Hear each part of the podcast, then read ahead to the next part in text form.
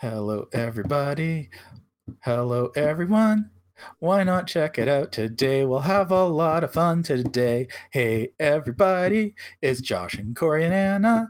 We're gonna, hey, check it out. We're gonna check out Pierrot le Fou, which I chose because it's classic of the French New Wave, and Godard died a while ago. And by the time you read it, listen to this, it'll be even longer ago. We'll get that in post. Oh, we'll get that in post. Who's we? Anyway, there's a guy. His name is Ferdinand, but also Pierrot. And there's a lady named Marianne. Mar- Mar- Marianne. And they go on a road trip, kind of, but not really. But also they're involved in gun running, but only, only sort of tangentially, but except it becomes important later. Hey, let's check it out.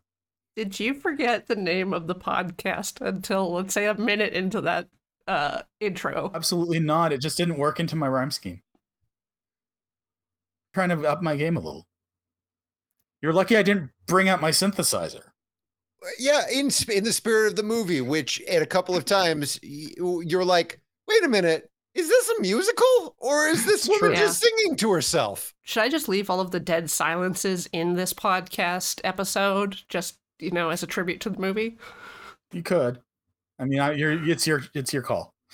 I will say I was delighted, and I would love to believe that this was Godard being dickish. Uh, there was a scene with the pause so long he literally drove a train through it.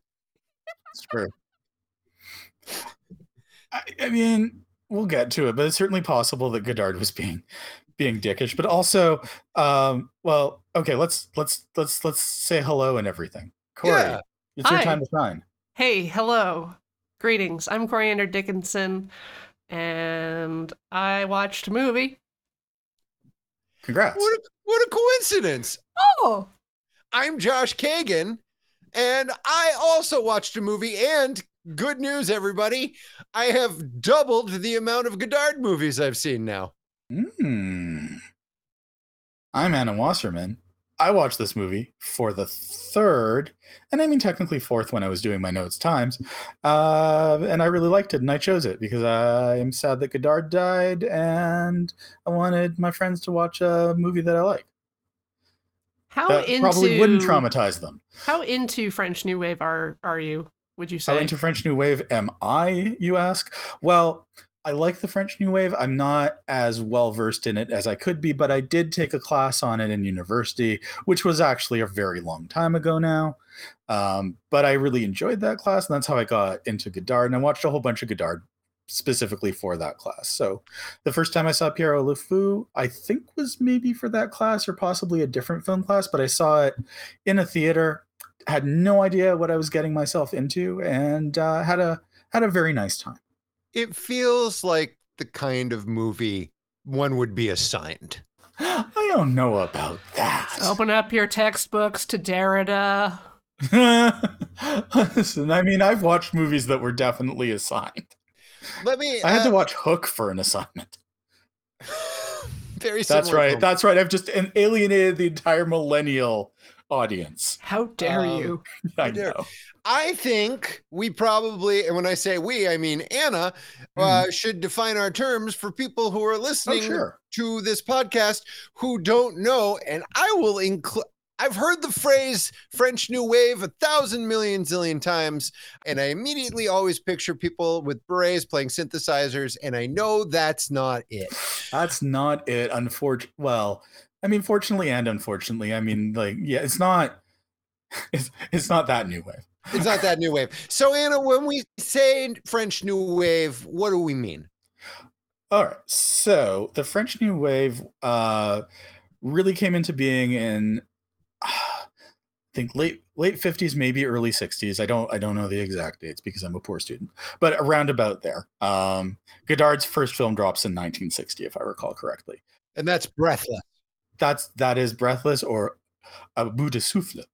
Bout de souffle? Anyway, um, not the Au bout de Richard Gere one. Don't watch that one.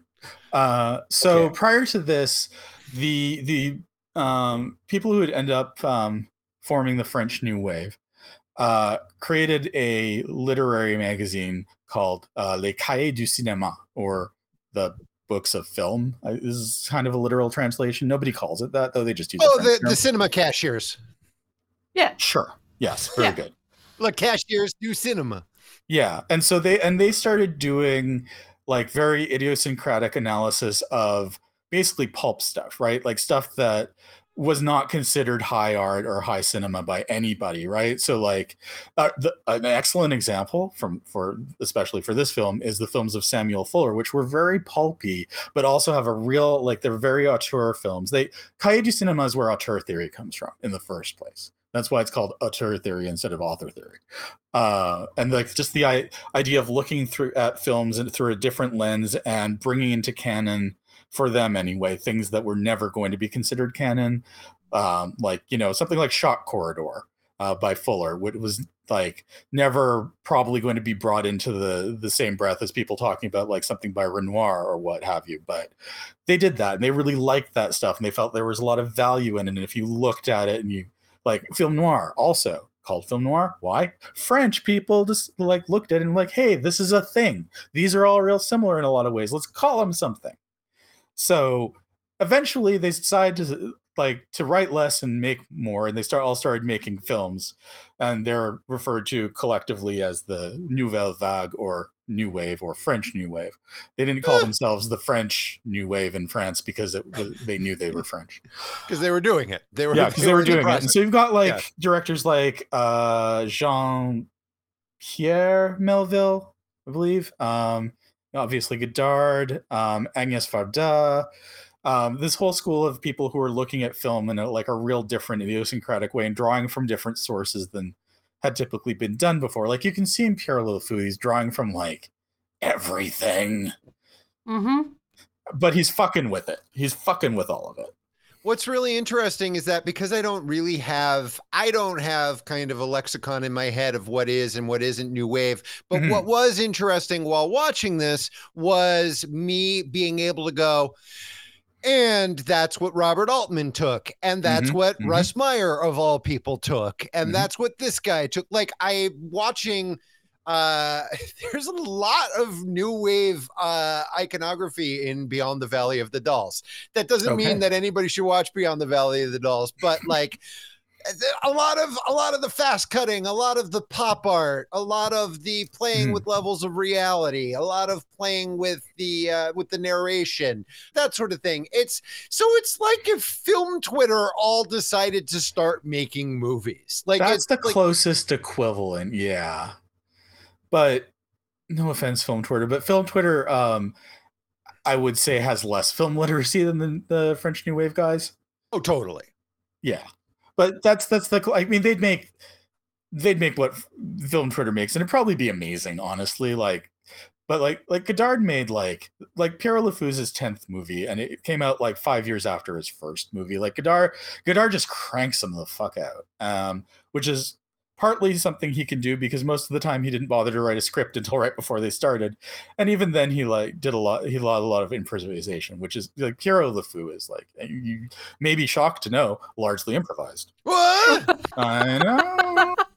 I know. Uh, I know it's. Uh, I, I saw it was based on a book, and I have to imagine It's that only sort that based on. they that it's based on like the jacket copy. it's like it's based on some stuff that happens in a book. A guy does something with the girl, and they go somewhere, and then Yeah, everybody. yeah, more or less. I think. Yeah. Where does this stand for you in the depth charge of Godard's other stuff? Is there a reason why you picked this to uh, not Yeah. make us watch? We willingly, happily watched it, but Well, because it's great. Why would I? Why would it make you watch something terrible? well, no. But I mean, why this? Why this and not Weekend? Why this and not Oh, Alphaville? Why this and sure. not Breathless? Well, okay. I feel like Pierrot le Fou is really like, in some ways, a summation of like um his his aesthetic from previous stuff. And past this, he kind of goes in different. He goes in a more politicized direction. His movies are arguably like increasingly less fun and a, more didactic. Like he's still doing weird shit with them, but they're not. They're not.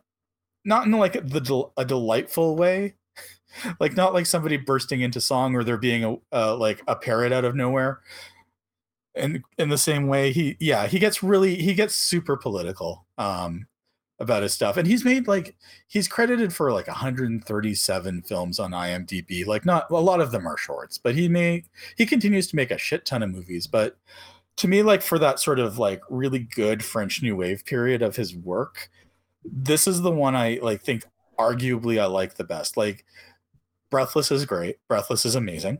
Like, I mean, they're all all great. The, the, ones that I've seen, and there's so much Godard that I haven't seen that many. I could have gone with, I could have gone with Contempt because I think Contempt is really great. It's Bardot, um, right? That's yeah, that's Bardot and Jack Palance set of all people. Like Contempt is amazing. Uh, like Weekend is amazing, but Weekend's kind of a lot, and I don't think Weekend is a good choice for your first Godard. I feel like I feel like you wa- you can watch Pierrot le Fou and then you can go back and be like and decide whether you want to go back and watch his previous nine films right? And see what you get out of them. You're going to get different things out of them because they're not all like this but it's yeah it feels like he got to like i don't know not an apex exactly but he got to like a point where he could make a film that's kind of a summation. And i feel like the film is in constant like conversation with itself anyway about like why is this film being made in the first place? What is even narrative? So it's it, it, like it's kind of really navel gazing, but it also hates navel gazing. And I just, yeah, I think it's a fairly easy entry point. It's not.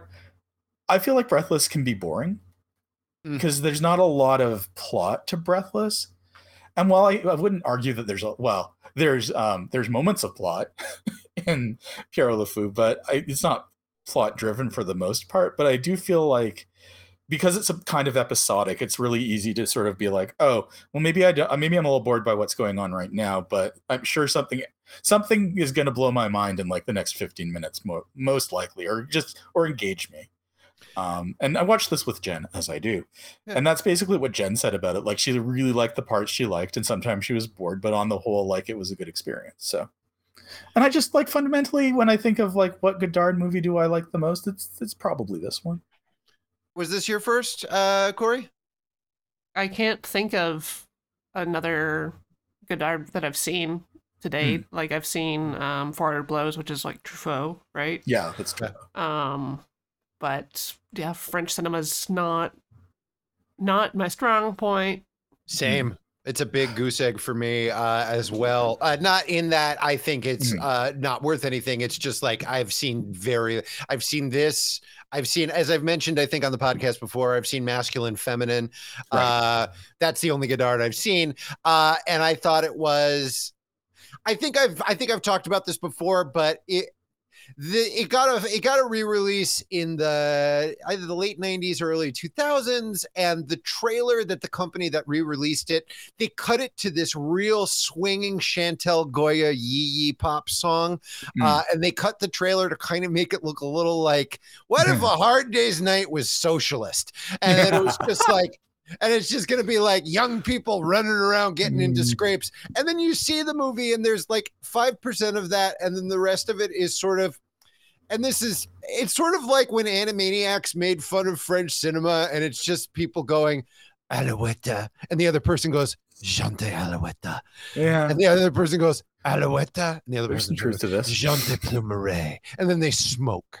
Um, and, you know, or they drink wine or something. It yeah. is it is French film for me is especially difficult to get into because I think when people, Americans or whoever, satirized European cinema, generally they were satirizing French cinema. Specifically, oh, yeah. they were satirizing French cinema because French cinema has sort of the onus around it of it being the most full of itself. Italy doesn't give a shit. Even Fellini no. was just like, woo ah, look at that butt.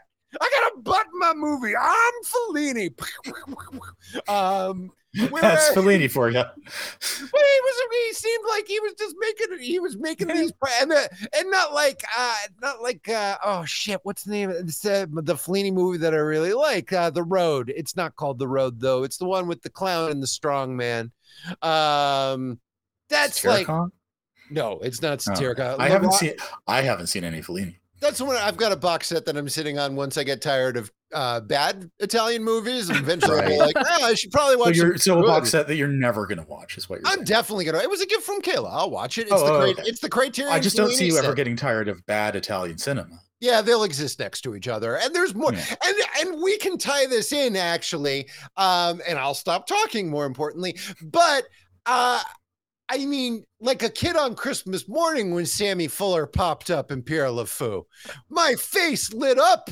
Yeah. Uh, you know, it was like I I turned off the lights and closed the blinds and stuff, but then the room just glowed because I was like, Sammy, Sammy Fuller's in this. What's going on? And then you know, and you watch the movie and it's like, oh, because I didn't know that stuff that you just said about Yeah. the guys in cashiers do cinema being like, mm-hmm. hey, we like pulp movies and we like noir and we like tra-. They're- it's like I, the, unlike masculine feminine, this movie I was like, oh, wait a minute.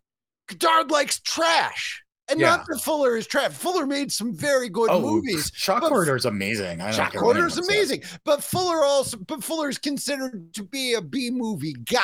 Yeah. And so I was watching this and I was like, oh, I can see how he got that from Fuller. Oh, and that at the party scene that we'll get to where the lights, the gels keep changing. It's like, oh, this is uh this is literally uh oh fuck. It's one of the Poe, it's one of the Roger Corman Poe movies. I think it's Oh yeah. I think it's the Mask of Red Death, which Okay. literally had, which has the same sort of like everything's the same color rooms. Bava did this too, and it's like, Sure. oh, it's interesting to see an art film that's in conversation with the genre Drek uh, and the stuff that I love so dearly, and that helped get me through a little. Yeah. What did you guys think? I didn't engage with it emotionally at all, and I think that's You're one not of supposed to.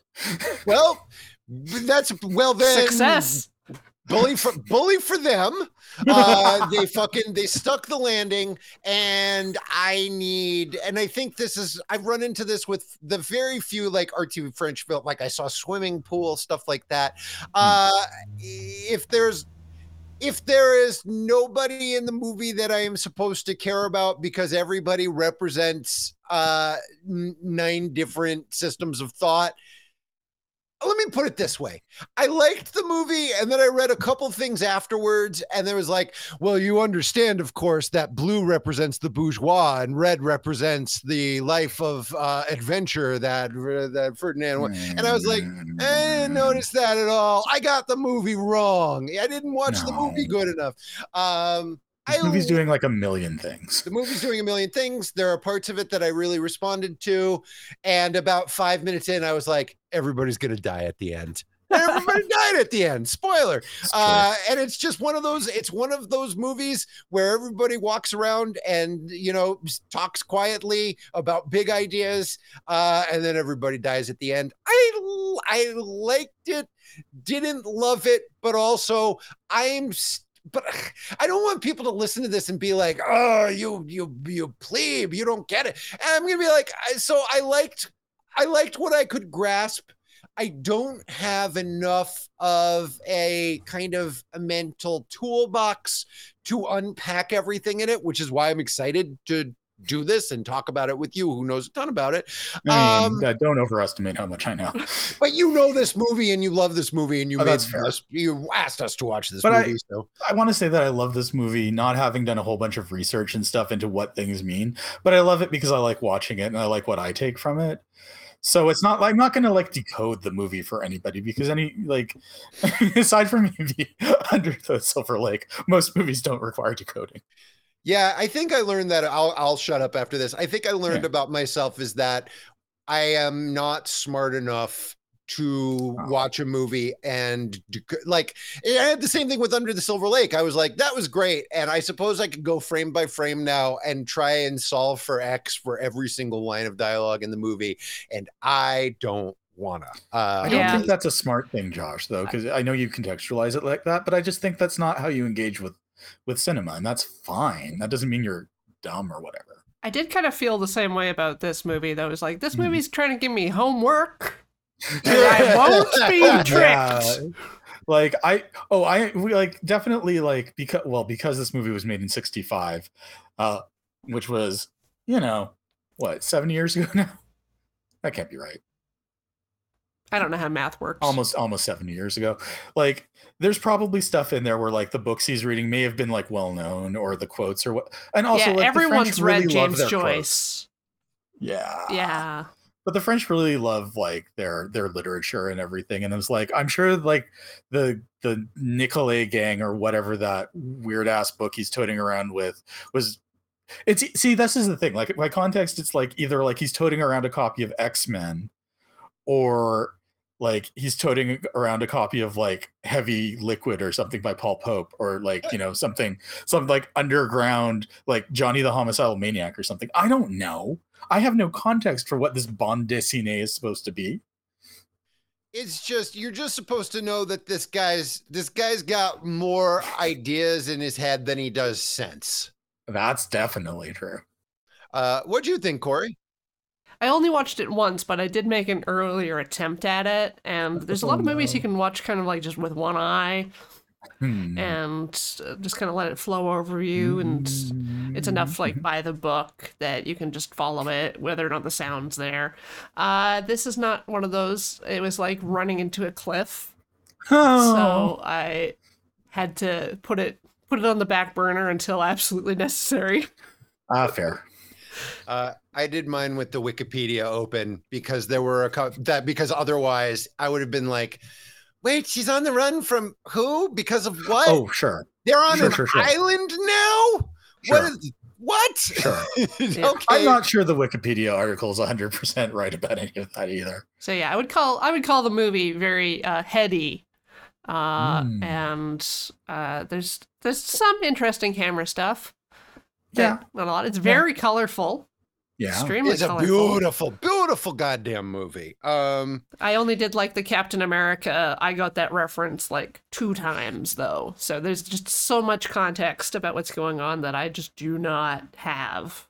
No, and I was try I was trying to sort of like, well, maybe I'll try and look that up and I realized especially because I as a side note, I rented the movie twice because Amazon did not have the subtitled version and I was like, I'm not watching this with a dub. thank you I I'm not going to do that to myself. Uh, so thank you Google. Thank you other monolithic uh, uh, you know internet company. Uh, Hmm.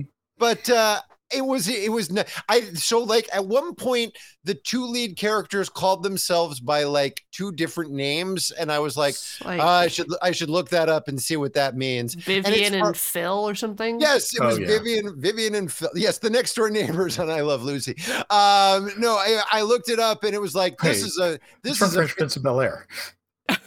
did you just say the french prince of bel air yes, why not? Yeah. yes go Sure. with that go with that prince I Legend. absolutely did. Please don't re- rewind and listen. Um, but I looked up and they were like, this is a reference to a famous novel from the 1700s. And I was like, I'm not doing this anymore. Do I'm it. not going to try. I'm not to use my decoder ring. I'm just No. going to watch this movie. And I, and the problem is, is that I feel like it's the kind of thing where if you just go plot point by plot point, the movie's not about that. The movie's Mhm. about the war yeah. and socialism Yeah. and the, the Yeah. children of Marx and Coca Cola and all of Mhm. that, st- Mhm. all of that jazz. I looked up the cars because there's one extremely ugly Oh, yeah? little car at one point that's got like triangle like Toblerones over its headlights, but then the hood dips Okay. down.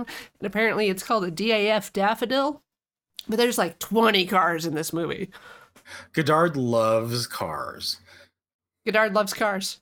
Godard loves cars. I want, boy, I, I want to talk about the car, those car driving scenes. I want to talk about them so bad. He loves paintings. Like that was the Yeah. other thing. It was Uh-huh, like, uh-huh. oh man, am I supposed to? I, mean, I didn't know there was going to be a quit. And this is, Yeah. and so this is what I mean by this is a movie. It feels like you would be assigned, or that I would be assigned, because there's probably no other way that I would have had this podcast not existed. I probably this probably wouldn't have even been if I went, I should watch some Godard. This probably wouldn't have been the one that I watched. But I feel like eight things happen in the movie, and then the rest of it is just like ruminations on art and literature and ideas and and and vibes comma Mhm. bro it is uh it's interesting i read the uh i read ebert's review of it because i Oh, yeah. because he was actually reviewing these things in real time. Right. It came to the States in 69, and he's got a whole paragraph where he describes a scene that happened in the movie. And then he basically says, It doesn't ever come to anything, but the mood is there. And he you can see him trying to invent the phrase vibes. yes. And it's like, oh shit, it's like a it's a vibes movie, it's a hang movie. It's not a it's not a it's a it's about so many things except the thing that it's about which makes it feel like which makes it feel like a pop quiz which makes it feel like a test the other thing is is that because godard is so fucking well respected and so beloved i don't want to be the idiot Beloved is an interesting term for Godard. i mean when he died the world stopped for five minutes it was a big Um, deal no, that's that's true. I just, I guess what I'm saying is, I people like Godard's films. I don't think they like Godard as a beloved, like, you know, figure as such, as a human Oh, being I mean, I don't, necessarily. I don't know. I don't know what he did in his. he was a curmudgeon at the very least. yeah, I mean, uh, But who isn't? But that's that's kind of what I meant. Like it just it felt like. But do you know these authors? Do you know these Yeah. paintings? Do you know these? Do you know these cars? And I'm like, I don't. I don't know any of this, and I just want to see people murder each other. Let's. Can we get to that?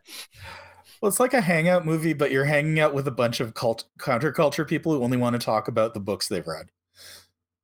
Except only one of them does, and everyone else. Yeah, and everybody it. else would every yeah, everybody else would rather like put on a flick or something, but go dancing But at like- that club. yeah, but it's like their house or something. And they're too stoned to go anywhere now. And it's interesting because, Anna, I think you said when you were sort of teeing this up uh, that Godard sort of had this love hate relationship with men with big idea because Godard was a man with big ideas, all first capital letters, and uh, Ferdinand is that is that same dude, except he's a butt. Yeah. That said, Mhm. there's nobody in this movie who's great. Oh my gosh, it's like this thing folding in on on itself because on the one hand, like you see Ferdinand, and the, the more Ferdinand gets into his writing, the more obnoxious he is. It's obviously like his writing's clearly obnoxious too. He's got obnoxious ideas about what he's gonna like uh, literary things. It's like he's insufferable, right? But Godard has made this movie that is insufferable in arguably the same way. I never found it insufferable. Well, no, I- but it's like it's like Godard's talking about himself. I think in a lot of ways, he's like, "Am I am am I the asshole?" Hi, it's me. I'm the problem. Yeah. Uh, yeah, so precisely. Should we should we get into the nominal things that happen in the film? All right. Jen asked me. Uh, Jen asked me what it was about before we watched it, and I was like, "About is a really strong term." First, we see the world's worst game of Wheel of Fortune. yeah. yes, I was already like, God damn it. Now I have to solve puzzles. No, you didn't. You just had to be patient. Yeah, well, I don't have that either. the titles come in uh, each letter uh, appears in alphabetical order until they run until they get to u where they run out of any more letters to fill in and it just stops Godard loves typography also i think this Mm. like he likes messing around he likes like he's a very in a lot of ways a really lit, like he's very visual but he also, he's also very literary because he comes to film in a kind of literary perspective too so he always likes to do like word shit at the same time as he's doing cinema shit Mhm. So we got to a man voice narrating about the artist named Velasquez, and there's Yeah, footage you know of Velasquez. women's tennis, Yeah. and then a man buying books. And then just the Parisian night, I assume. Yeah, and at that point, I was already like, none more French. This is So this true. is this is this is French as shit. The that opening title sequence, which was in the the colors of the uh, the French flag, if I'm not mistaken, oh, in sort of this uh, uh and then like you know and then young women playing tennis a man buys books a thought is had authors are discussed A man is in his bathtub reading this, and then it turns out he's reading it to his tiny child who cannot understand any of it. He's smoking a cigarette. You will never see him without a cigarette in his mouth. So this is Jean Paul Jean Paul Belmondo, who who is who uh, became famous. He'd been in other films before, but he was made famous uh, by being the lead in Breathless. Turned into a big old French movie superstar, uh, heartthrob, good-looking man. Uh, got a good mouth for smoking cigarettes with. Smokes the widest cigarettes I ever have seen. They're probably French. Um, I can. I mean, they must be. I know I said probably. From I think this is probably my first Jean Paul Belmondo movie, Yeah. unless he's popped up in something. Maybe he was an episode of Love Boat. Who's to say? Uh, but uh, he was giving me, and I think it's just, I think it's because I literally just rewatched this a couple weeks ago with the commentary uh, to get it out of my to watch pile. Uh, I watched Altman's The Long Goodbye. Oh sure. Have I? Sure, have either sure, of you seen that? Oh yeah. Just clips. Hell's yeah. Um, it's uh, it's Corey. It's like this, but a little better. Um, There's an actual mystery that does get solved. But uh Belmondo was giving me thick Elliot Gould vibes to the point where I was like, oh, I think I just figured out what the fuck Elliot Gould was doing Yeah. in the long goodbye. Like, I think that's a I think he's doing a Belmondo riff among That a million other things. But there's that same kind of like he's hot for reasons you can't quite put your finger on. Um, like Elliot Gould is a looker, but not in any traditionally like Did you get those Mm-hmm. pictures of Elliot Gould and Grover? Yes. Yeah. but not in like any traditional Western way that we necessarily want our men to look, which to me feels very much of a piece of like both the French New Wave, which is like, we're going to get attractive people, but we're not going to get these ain't your mama's hunks. I'm just saying there's kind of a, there's a rumpled, imperfect scratch and denty hotness to both of these guys and smoking. Yeah, I think the through line to Belmondo, and this is like explicit in Breathless because they make reference to this, is is Humphrey Bogart. Like that's kind of who his persona plays off of a lot. I All can see that. Yeah. Kind of reminds me of the Sad Spy from Patriot TV series, and a little bit like Donald Donald Sutherland and Klute, right? That's Oh yeah, sure. Oh, great call. Great call. that skinny little tie. Oh, It's like you see Belmondo, and I'm sure I'm sure when I watch Breathless, it'll go off like a bomb, but it's sort of like, oh, okay, so this is the blueprint for the atypical leading man. Hmm. To an It's- extent. To- he's he's yeah, he's definitely a like I think he's like the I- like the 60s blueprint if you will. Yeah. Right? Like the blueprint for the for the new decade. I was going to say century and then I didn't. Totally. But you can, but then guys took that vibe and ran with Yeah. it. Gould Oh, ran with it. Sutherland Yeah. ran with it. Oh yeah, yeah, yeah, yeah. Um, all right. So this man is smoking in the bathtub. Calls this girl over to listen to this art history book that he's narrating from. His wife's like, you know, you should read that to them. They don't understand. It Doesn't make any sense that you're doing this. Uh, and we got to get to this party at Frank's. My dad's gonna offer you a job at Oil Standard, Down at the old oil factory. right? And also, you appear to have sent the babysitter out to the movies, so we have to get Frank's niece to babysit. And he's like, Of course, I sent her to the movie. She's going to Johnny Guitar. She needs to get some culture. I gotta see that. That's one of those It's movies. Joan that- Crawford, right? Yeah. Correct. think? It's, Yeah. it's a Joan Crawford Western. Uh, and I forget who directed it, but it was, you know, it was, it was somebody who like straddled pulpy and arty. Mhm. Uh, I don't think it was Fuller, but it was somebody of. uh, somebody no, of- I don't think so. But it was like someone of Fuller's ilk is the wrong word. Yeah, it was a it's a postmodern western to an Yeah. extent, so uh, I can see why it fits in in this world. Um, but hey, no problem that the babysitter has been sent away uh, because Frank's niece is going to look at the kids or look after Frank's the kids. niece. Yes, and uh, Ferdinand is immediately like, ah, it's not his niece; it's going to be a hooker. Yeah. Oh. Oh, hooker Frank. We all, everybody's got that one friend who shows up with a niece, and it's a sex worker. With his with his wife and the sex worker. So I don't know.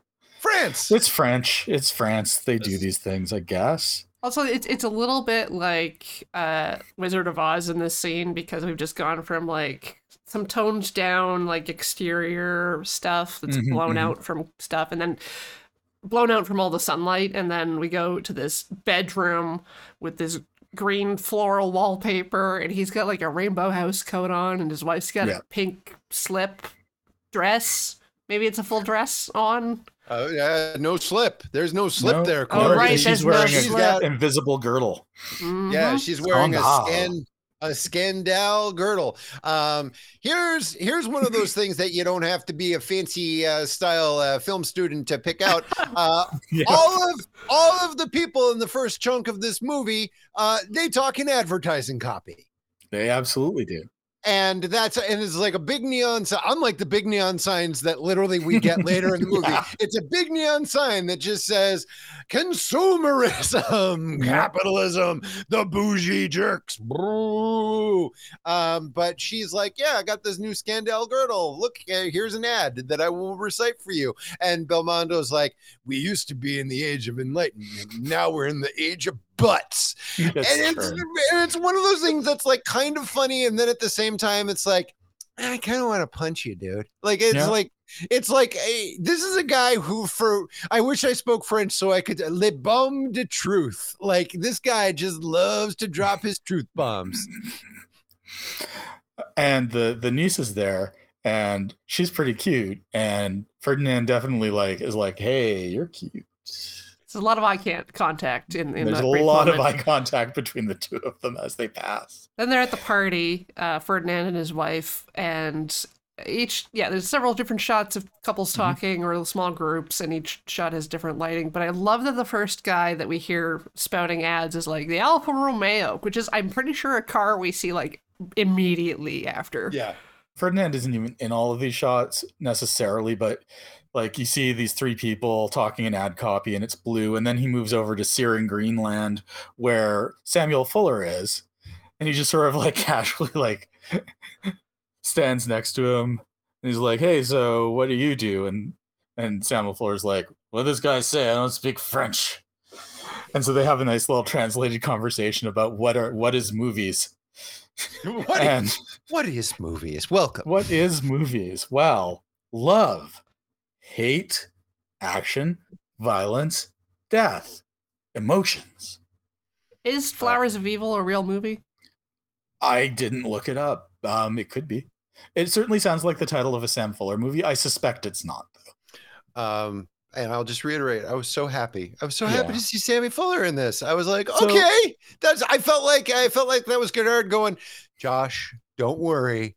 You, can- I'm, I'm, I'm working from. I'm working from a bunch of different playbooks, but one of them is one that you've glanced at a couple times in your life. And again, not to be the big neon sign, but it's like, ladies and gentlemen, Mr. Samuel Fuller is going to come in and tell you what this movie's about, sorta, or at least four fifths of it. Not a lot of emotions. Some of this other Yes. stuff. It's true. That's a good man. That's a very good point. I didn't even think of that. I'm a bad film study student. I can only assume that after this movie came out, for the rest of uh, Godard's life, he had to field requests to be in an equivalent scene in other people's movies. Like you know, you know, Tarantino called him up at least once and was like, "Hey, Godard, you want to you want to do the thing from Pierrot le Fou only in my movie, where like maybe I talk to you, or like Brad Pitt or something." Oh yeah, I'm sure. What, I'm my- sure they all lined up. Tarantino. I'm sure Woody Allen did it. I'm sure all of these Oh, guys. God, Yeah, probably. Yeah, Woody Allen definitely did it. Uh, but uh, Woody Allen definitely did a lot of things. it was nice. It was nice to have Uncle Movies come in and just be like, "Hey, everybody, welcome to movies. This is what they do." Ostensibly, Well, It's- Ferdinand gets what he wanted, I guess, and continues his merry way around walking the room uh, in a loop, basically. Uh, women's be topless, Suddenly, suddenly. for no apparent reason. France. France is the reason. France is Pretty- always. Yeah, Whenever something happened in the movie that I was like, "What the fuck is going on?" I just went, eh, "It's France. It's France. Ladies are topless. Men are smoking constantly. People Yeah. have ennui. There you go, France." Well, in the first the first um, room or or shot where a lady is topless is like the only one that's lit with like natural white lighting, so you can really get an eyeful. And I don't know if that's saying anything or not, but it's there. yeah. She was complaining about something related.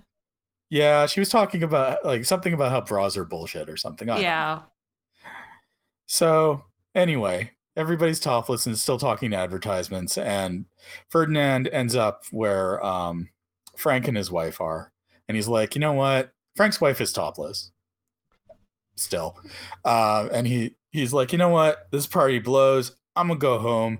Give me the keys to your car. Frank's like, yeah, all right, sure. And he throws some cake at a woman and leaves.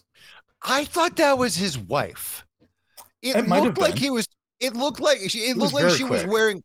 It was very quick because they immediately uh, cut to fireworks. Yeah. The honeymooners, um, and uh, because it's uh, because the movie is the movie's a lot. The movie is either nothing uh, or fifty-eight cuts in a millisecond. Uh, Yes. and this is one of those. He throws the cake in a woman's face, possibly his wife. It looked like the color of the dress she was wearing. Who knows? Then there Yeah. are fireworks, and then he's on his merry way. Um, because look, everyone, this guy is an iconoclast. Yes. This guy doesn't. This guy doesn't do things the way the bourgeoisie wants to do things. This guy reads books about art to his daughter in the bathtub while he's smoking. This guy doesn't have time for ad copy and naked boobs. No, no, no, no. He's going home. He's de- he's out of here. He's gonna sue his old job at working in TV for firing him for Yeah. reasons that seem like he probably he seems like he'd get fired They didn't get pretty him. easily. hmm No, they Nobody- didn't get him. Nobody gets this guy. Damn Maybe it. if he met like a much younger woman. Well, you have a younger woman who's on his on the same vibe as him, man. The- Anyway, yeah. anyway, he's home now, and the niece is still there, and she's asleep on a chair. She's got a giant comic book that from Yeah. up above looked a bit like some Hergé stuff. Oh, like, yeah. oh, look, it's Tintin. And it's not Tintin. Oh. It's some, I think, rail riding hobos. I think that's, Oh, is it the What? same rail riding hobo book? it's the same book. Yeah. Yeah, okay. I don't. Mm, So yeah. Ferdinand's like, oh, it's, you've missed the last train. Boo hoo. And she's like, well, it's okay. I'll just sleep wherever. And he's like, no, I'll, I'll drive you home. and Frank's Lincoln. So I got to talk about I got to talk about this driving scene. So the way Godard shoots this is just I love it so much. Um, so it's like they've got a car on a soundstage, I can only assume, or some or some very or like a dark garage or something. So it's it's in in in darkness.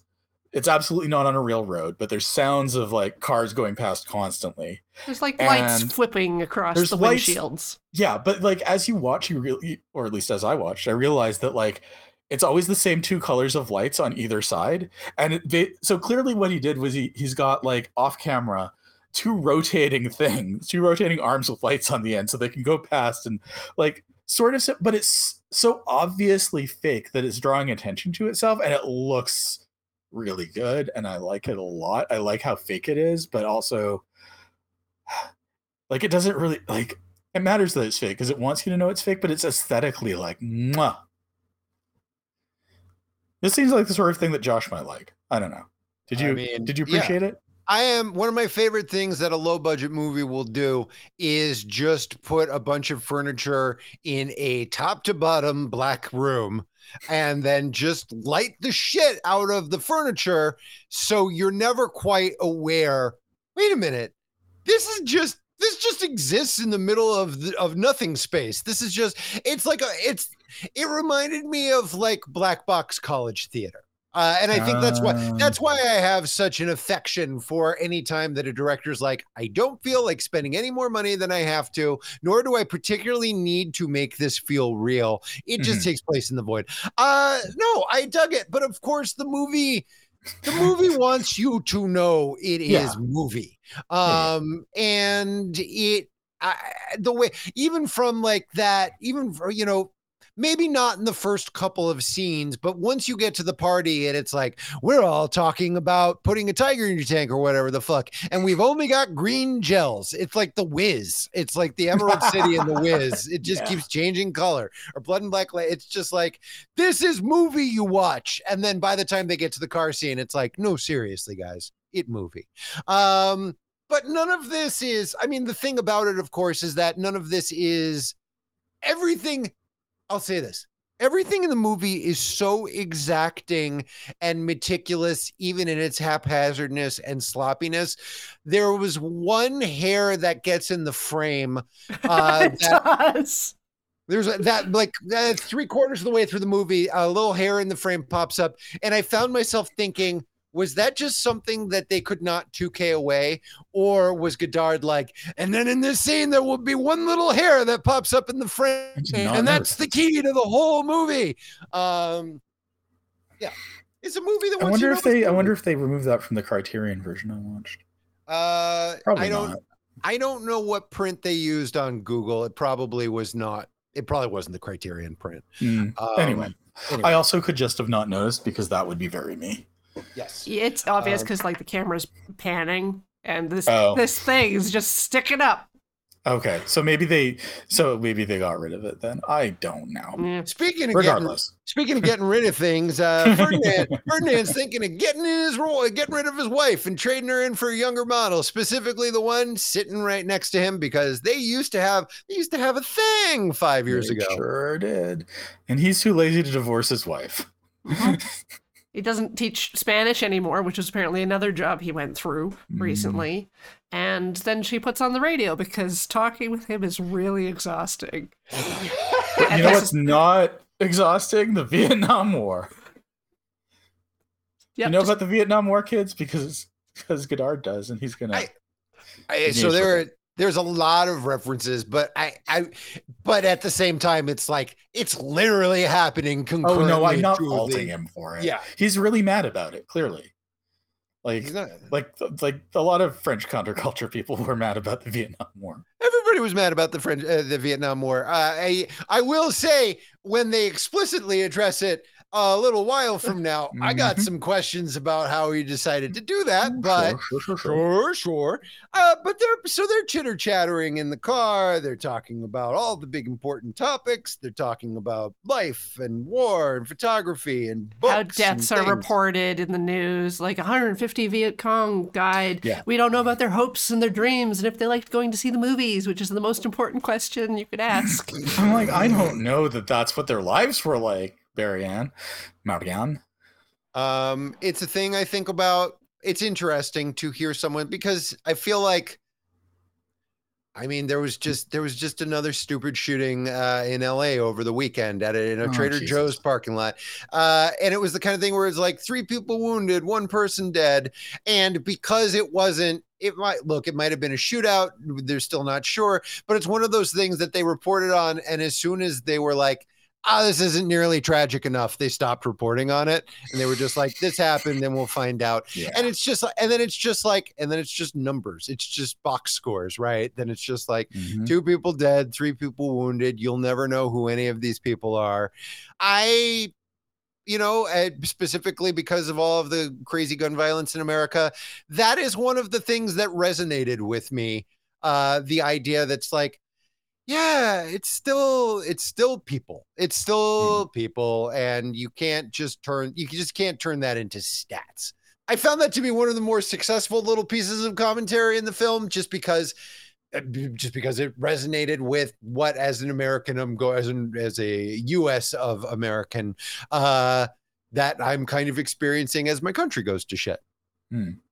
I have been remiss in that I have not discussed the actress who plays Marianne, whose name is Anna Karina.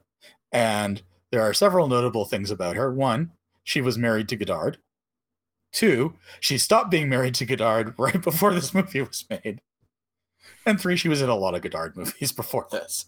So she's, you know, she it's like it's like she was in a relationship with Tim Burton in that respect. And this is also basically makes Pierrot le Fou like the equivalent of uh Scream 4.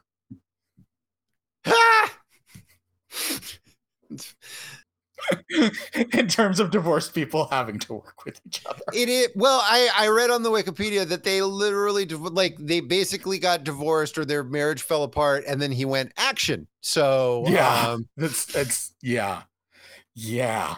That's yeah. It's um, um, so so among a million other things, this is like this is like the litigation of the dissolution of a marriage. it absolutely is. Mm.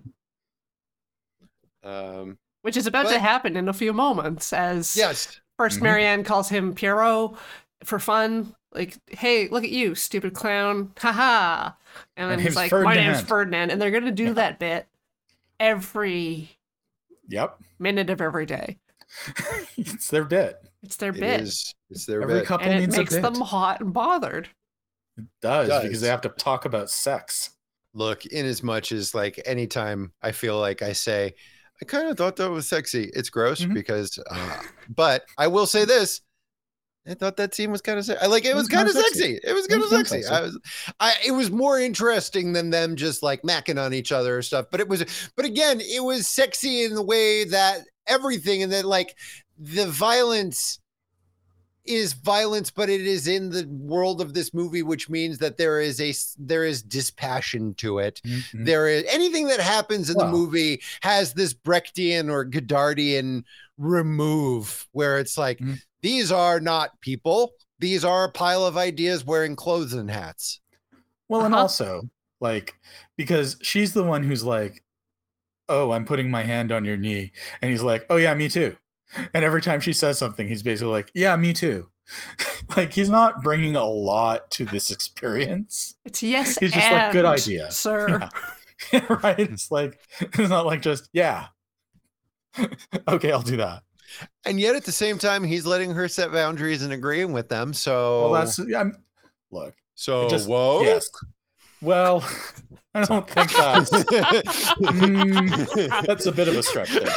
Welcome to our I'm new just gonna put segment that. on the podcast that will definitely be continuing. consent It's- or not. it's a W woke or W not. that's shrugging. It's the Weezer symbol, basically. Oh god. Woke. Woke or noke. Uh, look, and then look, one thing leads to another, and we never see this. And then uh, Ferdinand wakes up in the tiniest bed in Christendom. He And he wakes up. seems to have been in the apartment for a bit at this point. No, it's the next day. I swear, like two minutes but he's like, oh, by the way, yeah, it's like, but it's like he's like, oh, my wife came by and I shoot her off or or whatever. Like, yeah. So so this is like giant unfinished apartment, bare walls. There's like contractor markings on the walls. There's little postcards pinned everywhere. And Marianne's wandering around in a house coat, filling pots of water from like a bathtub hose. And then she like dumps the water in a smaller pan and starts a gas stove. I don't think and it is also a smaller pan. the- I think it's the same size. the refrigerator's also gas powered, and there's a dead body on the bed. It's got scissors in its neck. Yeah, And there's guns. meanwhile, Oh, they're discussing. By the way, guns. As Anna just said, Right. there are Forgot about the guns. there are fucking guns in this apartment. Like before you see the dead body with the scissors in his neck, you're Yeah. like, oh, she's that way. And then you see one gun and you're like, okay, well, she's like a youthful French, you know, counterculture revolutionary kid. I'm sure maybe she posed with that with the daisy in it or something, and you know, and whatever. Uh, and then it's just like, oh no, and now there's a, and these aren't just like these aren't hunting rifles. These are like No, these are like automatic Yeah. motherfucking weapons just ca- and everything and this is the vibe of the movie right it's like yeah there's some automatic there's some automatic rifles laying around but that's no big deal there's a dead guy on the thing but we're not going to let that get in the way of smoking our morning cigarette the cool thing about how they do this is like they start off in the in the bedroom where Ferdinand is on the tiny Mhm. bed. And like and they then you follow Marianne as she gets water in her in her pot to put in another as far as I can tell equally sized pot It's so much smaller. which I think is just really funny. I just think it's really funny. Um because it's pointless and I just like I like I just like that kind of thing. It's like just a little gentle like absurdity. Uh and the and then you like you see her walk but you see like it's a very like you're not seeing the lower part of the apartment you're just seeing like the like it's it's alighting a lot of the stuff going on and they're on the first pass and then she goes back in to give ferdinand his nominal breakfast which is a lot of jars or something i don't even know what he's It's eating like there crackers and spreads. It's And insane. then a It's- it's- of question mark spoon yeah. and stuff. um and then she starts singing uh a little song about uh which is where it turns into it's like and there's there's some backing music but it's not it's not big. Like it's not musical big. It's sort of like she's singing along to the radio. That was one of the moments in the movie that, if not breathtaking, then at least breath pausing because I was like, because I was racing to figure out like, because like you said, it sounds like at first she's singing along with the radio until you realize that the radio has no lyrics and that there might not even be a radio, but Mhm. also she's singing very live Mhm, which mhm. is not it's not she's not singing to herself she's not so it's like there's all of the ambient noise clanking and danking in the background and it's and it goes on uh it goes on like a full three minutes like it's Yeah. a number Yeah. uh That's the number. And it was and i was like is the whole movie going to be like this and the answer is no it's the Oh, What? well, one more time. one and a half So I felt like that conversation was about whether or not they love each other truly or Yes. not, and whether or not uh, he would get bored with her, basically. And I felt like she was hiding the guns and dead body from him. Oh, maybe. But then he just By- by- stands up and walks Yeah. to the other room and looks at the stuff. And I'm Yeah. like, at that point, I, I turned off the movie and I was just like, I need Ah, a I break. see. I see. Does he not so she see them? Are they not song. real? What's happening?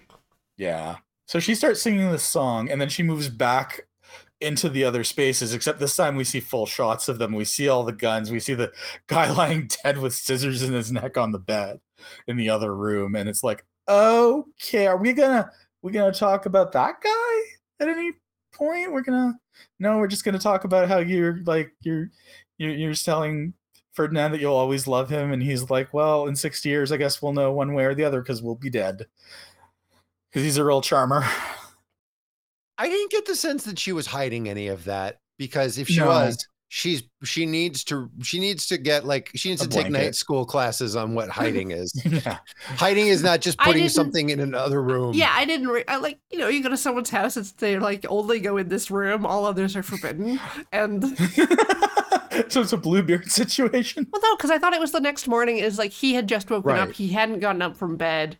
I see. He didn't realize there were no fixtures in the No. house or a yeah, dead body. but then as yeah, and then as you say, he gets up and just sort of like wanders through the room and he like wiggles the scissors in the guy's neck dispassionately, Yeah. Mhm. like sort of fuss, Phil like sort of like pokes a gun or two, and he's like, okay, Yeah. let's see how this is. Oh, see, she's got one of those. And then Marianne shows up and pulls everything out of the dead guy's back pocket. And it looks like they're trying to leave and they do a smooch. And then they hear something and both scatter and hide. And it's Frank coming in. Oh, she hides behind the open door of the fridge. It's delightful. And I'm like, are. Okay, so this is her uncle, right? And then she No. kisses him. So he's not her uncle. Probably. Well, that doesn't necessarily in today's day and age preclude anything. and I was like, oh, so Ferdinand's hiding from Frank because he doesn't want yeah. him to know that they're Yeah. in a relationship. And then he just walks into the room Yep. with a bottle hidden like- behind his back. and Frank's like, uh, what are you doing here? And then Marianne um, bludgeons him over the head with a with a wine bottle that shatters and probably kills him. Yeah, and then they dump his body in the bathtub. Yeah. Well, there's a very confusing montage Yeah. about conversations that may happen or have yet to happen. What we haven't really discussed is how much how much disjointed voiceover this movie has while other things are happening. Not but disjointed voiceover.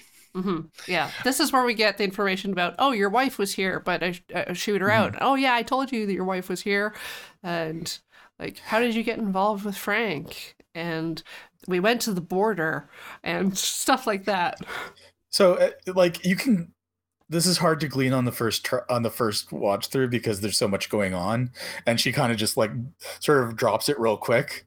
Um, but this is like her apartment, but she's letting her brother Fred store all his gunrunner guns in it for the time being, and that still doesn't explain why she had to scissor a guy. But yes, phrasing, fair enough.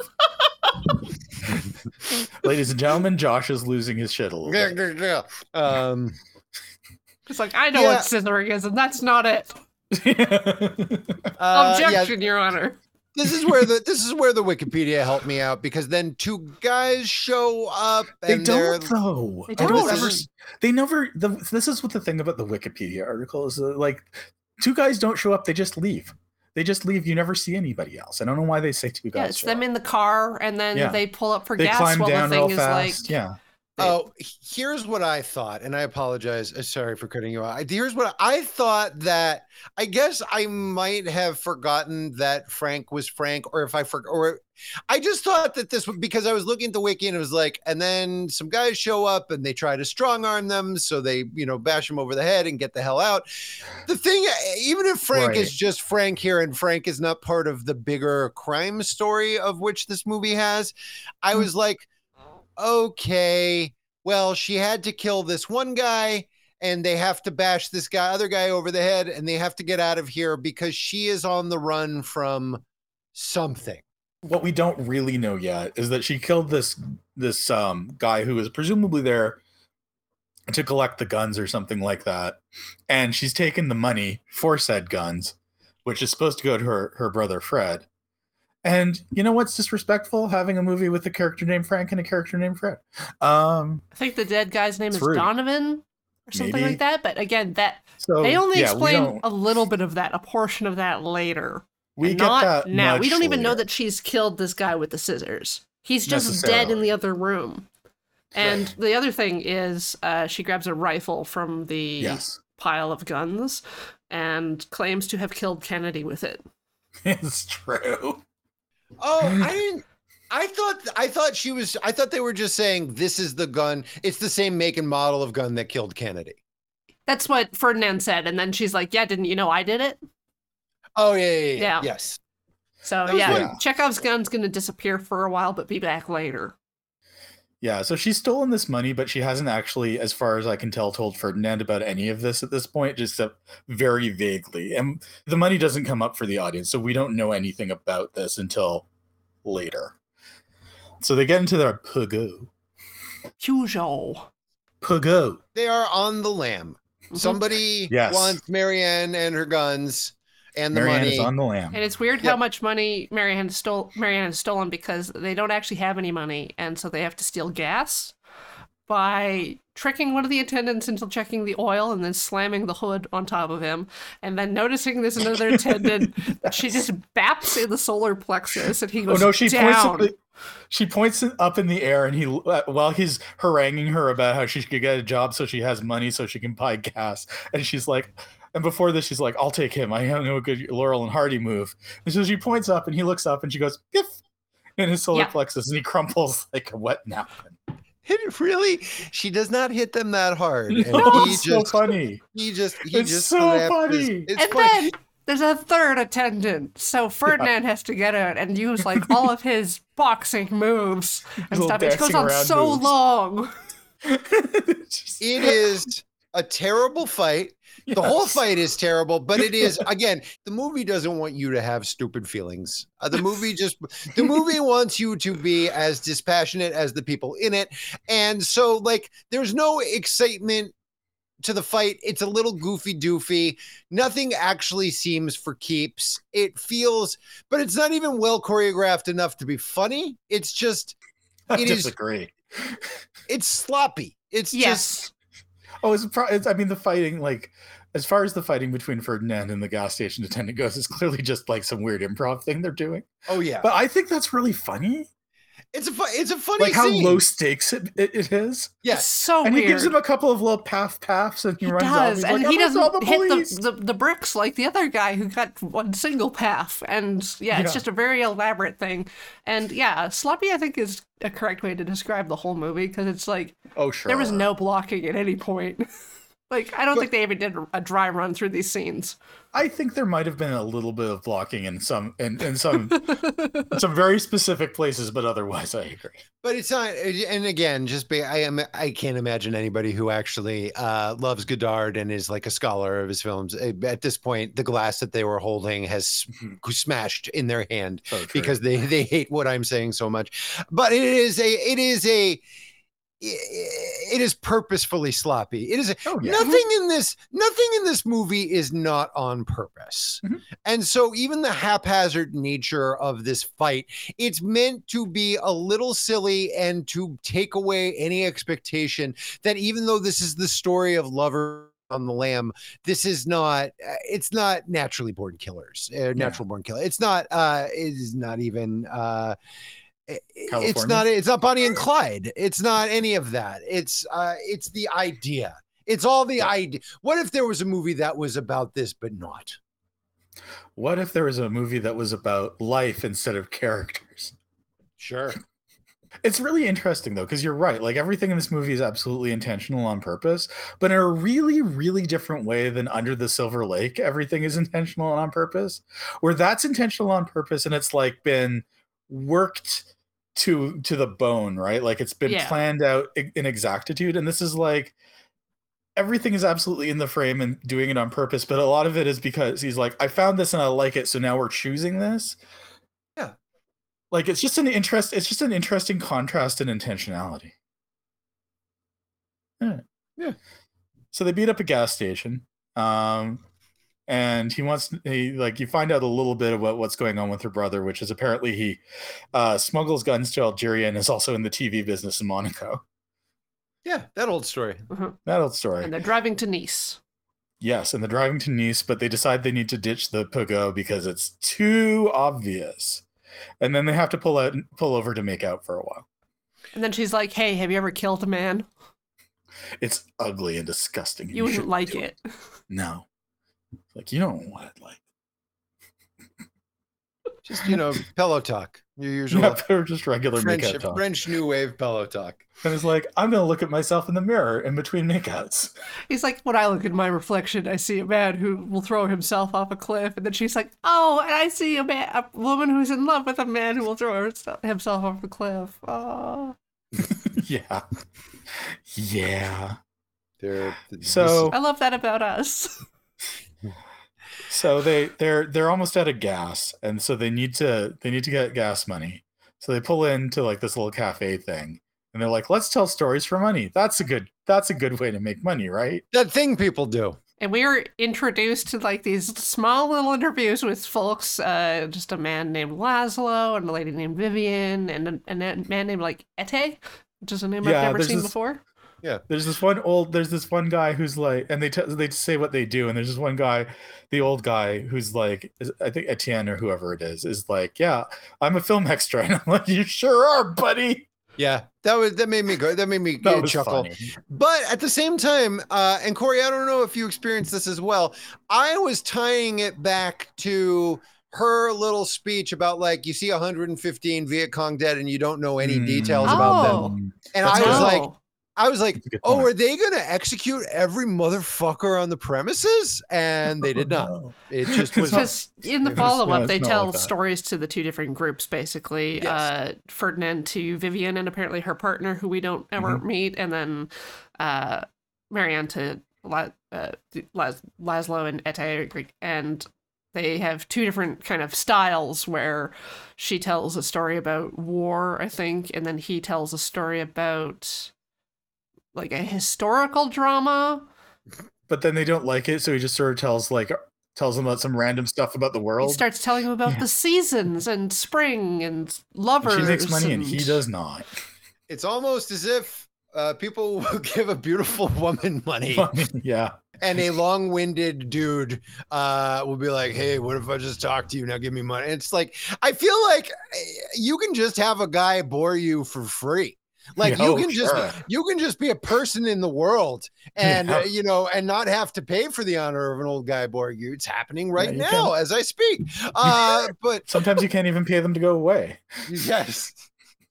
That's what you're paying for with your old man stories. You're not paying them to stay you're paying them to leave so you just got the transaction wrong that's the problem I didn't know this was a thing you could do for money. I'm gonna try this the next time I'm out. I'm just be like, hey, I'm just gonna tell you a story, and then you're gonna give me like a nickel, and then I'm gonna be in jail. Yeah, I watched gonna- uh the Edith Piaf like dramedy. What is it called? Biopic. Yeah. Uh, and like France apparently has this whole thing with like people just going on streets and singing, and it, it's just a, an accepted thing. Huh. We can Well, I kind of get have that. busking. We, we I have get like that. controlled busking, but like you just go to a s- you Oh. go to a, a bar and you sing a song and then people give you money oh, okay. or you tell stories. I don't think that's how it would work for me, but sure. Yeah, I've never. May, uh, again, maybe to stop. so when he gets back to his car, he's been like, they've, they've they've been re- like completely. Not exactly boxing. He could have he could have I gotten don't out know. if he There's made an five effort. inches between uh, fr- between front and back of both those cars. Anyway, he chooses not to make the, chooses the attempt. He just smashes into the front one and pushes it away, and smashes in the back one and peels out. And everyone's like, "Whoa, what a strange man!" So I did not make the connection between the nameless, faceless dead people and the Hmm. people they met at the bar here, but that does make sense. I thought I was more leaning towards there are two different kind of takes on like reading people emotionally versus hey, everyone should care about this art history novel that I keep in my pocket. Totally. And if I was not trying to, if I was just trying to experience the movie and not, and not feel stupid, you know what I mean? Like there Uh-huh. was part of me that was like, I gotta figure out what the subtext of this is, or else I'm dumb. You know, I'm uh, blah blah blah. Uh, but it was, I mean, it was a cute little scene, and yes, it does show the difference between sort of these two characters' approaches to life. Mhm. She is, uh, you know, she is more of a more of a will of the wisp and charming and blah blah blah, and he is, uh, he's a bore. He's a boring. Yeah, person. he's up his own ass. He is. Yeah, and that's that's what I could get on my first viewing. Yeah. I was just like, I could scrape this one thing, this one continuous line through the whole movie. That's not. I mean, that's not unfair, though. That is a, absolutely a continuous line. Is that like she's one kind of person and he's another worse kind of person, arguably. Uh, She's because they she's probably not shouldn't great. be together because they don't like they don't really match. No, and he's just he's running from his marriage with a younger woman and thinking Yeah. like this is gonna fix all this shit. This is gonna be great. And This she's is the just- big solution. Blatantly lying about everything. Yeah, she's Yeah. just telling him things to string him along, and it kind of works and kind of doesn't work because he doesn't a- exactly believe her, but he doesn't let that affect anything he does. Yes, it's a noir story, except nobody gives a shit. Like she That's is, sh- she is ostensibly a femme fatale. He is ostensibly the rube who kind of goes along with it because he likes being with a cute, cute lady. And Mm-hmm. then everything, you know, and then every it turns out that she's, you know, working for shadowy people who choose violence. But it's like, so that's like the movie, but that's not the Yeah. movie because you're not supposed to you know with noir movies you're ostensibly supposed to care but we're Mm-hmm. obviously not supposed to here Well, and there's like there's something that this movie explicitly s- says is that he wants to be in a love story, and she wants to be in an action movie. Yes. yeah yeah And so, and those those things don't like as True Lies proved, those things don't really go together.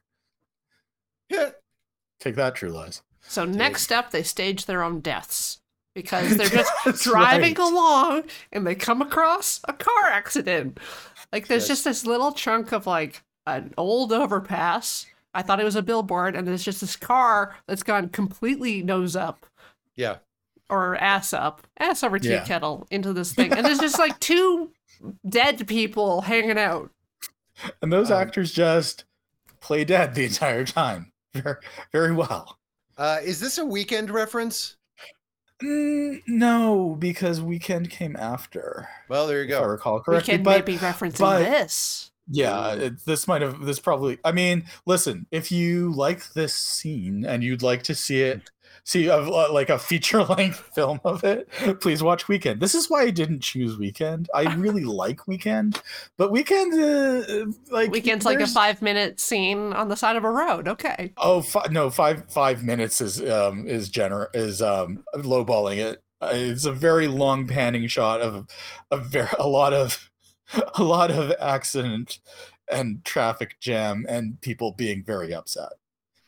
It's Um, ma- I mean it's magnificent. I love Weekend. Don't get me wrong, but I'm not going to be like, hey, I think you'll like Godard. Let's watch Weekend.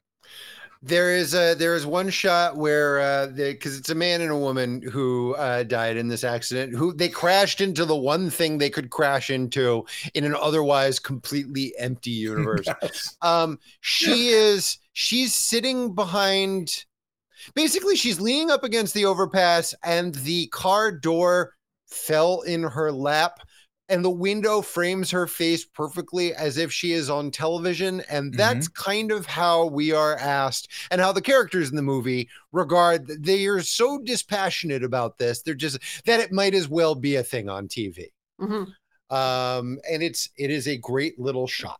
Um and i'm not It sure what i was supposed to get out of it. Maybe i got the right thing but who knows? But it's it is a it is a beautiful it's the kind of the, every shot of this movie this is one of those movies that you could just hang up on the wall Oh yeah. We do learn that Marianne can shoot a gun, and hmm. that guns make a very small noise in this movie, in the world of the this cars movie. explode very easily in this Yeah. movie. Yes. So Marianne shoots the gas tank on their on their car, and it sets fire, and they just kind of wander off into the wilderness across a Not field. not before Ferdinand is like, oh, by the way, you know all that you know that, that really large amount of money you stole that could have could have gotten uh, let us go wherever we wanted. I left that in the car just just just as a little wee prank. I didn't want it. I want I want I want to go off and have a different kind of adventure. So Mhm. that money's useless. So he's got his giant comic book, and she's got Yep. like a stuffed animal of a dog. Yeah, that she twirls around. Wee. Yep, because he represents old dumb intellectuals, and she's whimsical youth with her Well, little. it's, not even intellectuals because it's a comic book, right? So it's not even. It's sort of like an infantilized kind of intellectualism, if anything. It's weird, right? It like shows sort of that like he want he like professes to intellectualism, but in reality, like the stuff that he he's he's kind of putting it on. yeah, but I also interesting. It's interesting because I mean she is definitely look she's carrying around a little stuffed animal and going "Thup, thup," with it so like we Yeah. are we are Yeah, yeah. supposed to be like this is so yes they're both holding totems of childhood but you know this motherfucker could take the simplest fucking Oh, sure. three panel strip of gasoline alley and talk about it for 62 fucking hours like this is the guy if he didn't invent calling comic books graphic novels he probably wanted to buy a beer for whoever did Bon Yeah. dessiné, thank you. Yeah, if he didn't read like a billion other books during this, then I could lean more on the comic book. But Yeah. no, I mean, he just loves no, the it- arts. it's, it's no, it's true, but it's just like, well, actually, no. I mean, I, to be fair, I don't think that. Yeah, I think it's just it's a Godardism, right? Because like the new wave considers the like low quote unquote low forms of art to actually be higher forms of art, and I think this is like m- in some vague way speaking to that. Like, I don't even know if it would occur to Godard to be like think that that was like a sign of anything other than intellectual curiosity. Right. Mhm. Look how smart I am. I'm reading a book for children. so they walk Mm. hand in hand across the river, and then they frolic in the forest a little bit. And she gets a clothes change off camera. Yeah, she changes How? into her revolutionary gear. But where? From where did from where Oh, clothes did you- she get? It doesn't Oh, matter. do you think this is a naturalistic film? Yes. No, No. no, sorry. Oh no, he fooled me again. he got you believing in the reality of the situation, but Oh, actually, this it's is a, a dead body with the scissors all over again. He he got you good, Dard. Um, Oh. oh. Look, so now they they need another car because they set their other car on fire. Uh true. It and shockingly easy to steal anything in this universe. it's true. But he's too busy reading his comic book to want to steal a Ford Galaxy. She whines a bit and then he agrees to do it. Sure. Maybe actually he looks at the car first. He's like, "Oh, yeah, that car. I can see myself in that car." Oh my god, this scene. They're at another gas station. There's a bougie couple who are in the car and they go use the little homes and femmes room. she climbs into the car all sneaky like. And then, and then I'm like, oh, what kind of scheme are, are they going to? Do? Because the car's going up, the car's going up on like one of those pneumatic uh, Yeah. lifts. So they, it's they like paid it's- the, the young lad to grease it. Yeah, we Yeah. need a grease job. Uh, so basically, you're like, oh, are they going to drive it off the thing and it's going to thud and they're going to drive away laughing? And they, there's obviously like they're planning a scheme, and then he just goes, "Hey kid, here's a hundred francs. We're gonna fucking steal this car." And the kid goes, "Sarate," and they're like, "Great." I think what happens is that Marianne grabs the bougie guy's jacket from the car and Yes. tosses it down. But I Yeah, don't know he- why they had to go up the lift. I think. Well, I think that they were. I think. I think Josh is right. that They were. He was. He was planning like some kind of shenanigan where he like knocked the kid out or something because he's the whole time he's like trying to circle around as it's like rising up. He keeps having to move, and it's really funny because like every time there's dialogue, the music cuts out, but every time there has for like a bit, but then it comes back and it's super dramatic. Like and it's just really funny to me how it cuts in and out. And he's he asked the he asked the kid, he's like, Would you ever li- would you like a car like that? The kid's like, Sure. And he's like, Well, you're never gonna have one. yeah So there. Great. Anyway, what a do you want a hundred stolen francs uh, to give me this car? Sold. And then- it's just like it's like you're not you used to put so much more effort into your evil plans. And then they drive off in the car and then they pull off the road into a little wooded grove and dump all the clothing for some reason. Well, no, they're dumping their old clothing because now they have rich people's clothes. They have to hide clothing in the bushes. They don't want people to find out that they're still alive, despite the lack of bodies in their burning car, which would probably give that away. Yep. And then Marianne's reading the newspaper and is like, oh, look, they've interviewed your wife. She did walk in and see us naked together. I told you.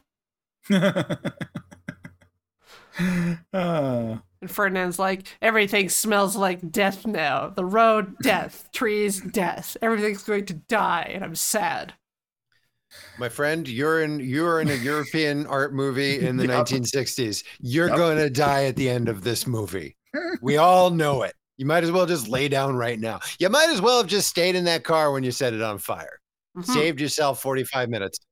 Yeah, no one told Marianne to take this seriously, so he starts like playing with the wheel, wiggling back and forth. She's like, "Ha ha! you're stupid and can't drive in a straight line. And so he drives into the ocean. okay, fun fact. This was Godard's car. Was it supposed to go in the ocean? I don't. I. I mean, I'm sure he told them to drive it into the ocean. Uh-huh. What are things? We don't need them. Put it in the ocean. I don't care. Well, so the movie was filmed in reverse, like in reverse order. Like they started on the coast and then they went back into Paris, like in the reverse order of the the trip they took. So Yeah. I don't even know. but anyway, that's Godard's car, apparently, Yeah. according to what I read. Mhm. Uh, and they drive it into the ocean because They sure do. we do not need these things. We don't need these. We don't need these uh, markers of a life uh, expensively sp- spent. We don't need cars and fancy wives uh, and children Mhm. and jobs with people's fathers. This is a beautiful car. Fuck it, we're driving it. As David Byrne would say, to the bottom of the ocean. The ocean. Ferdinand desperately wants to be penniless and living like a like the life of a poor artist, like so so very badly. Mhm. Oh. So he's Oh. like really trying to make it happen.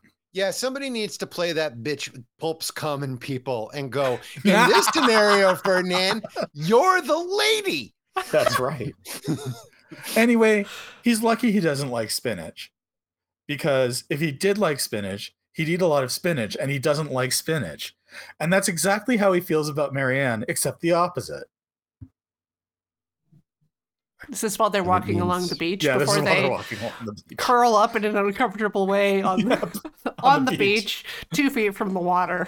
Yeah, Yeah. and look at the moon for a while during the day. Yep, she she she nuzzles into his pants, his pants Yeah. region, his area, his his little Yep. his little arc de triomphe, uh, and uh, I guess it's more of an Eiffel Tower. Uh, whatever, whatever. These are just things. Uh, it is not a way that I would want to sleep with somebody.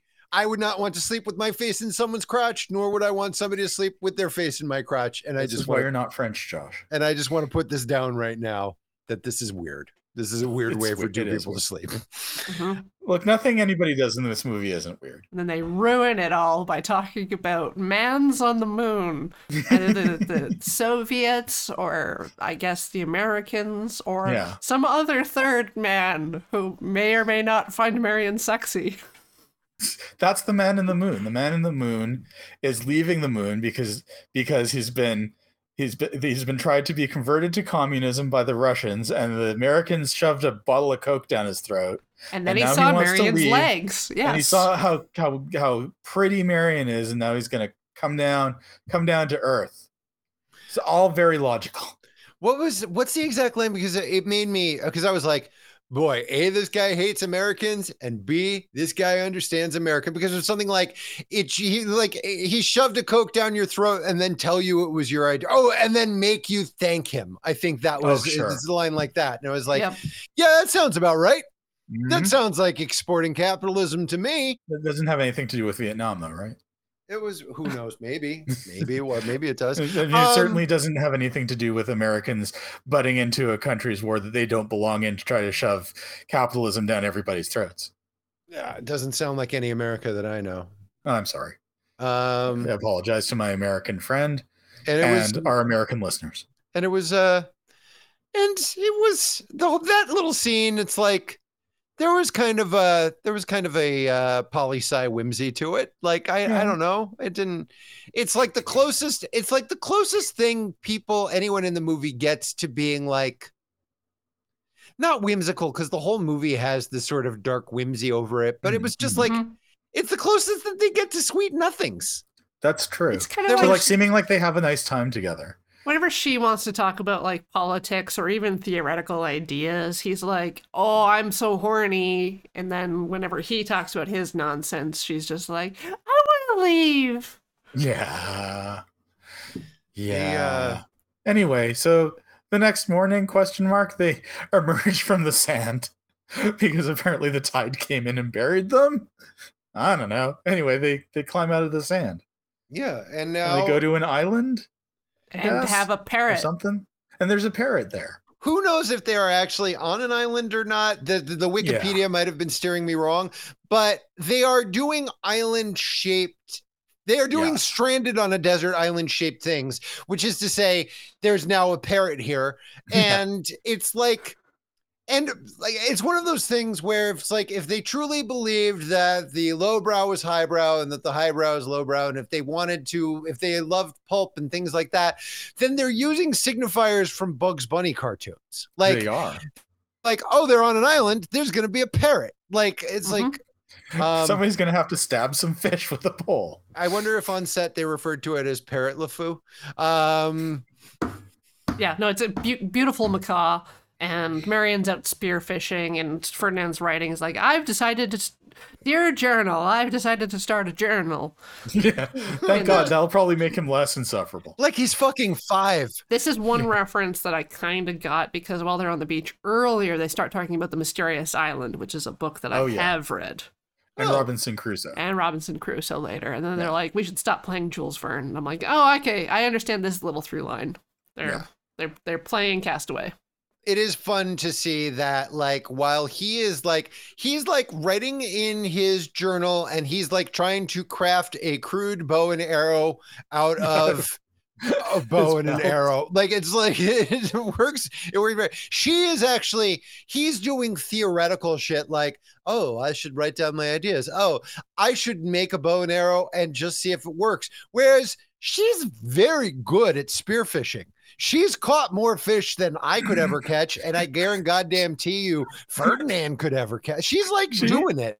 She appears to have caught an octopus and then a very large fancy goldfish. Yeah, I saw like a ray and a carp.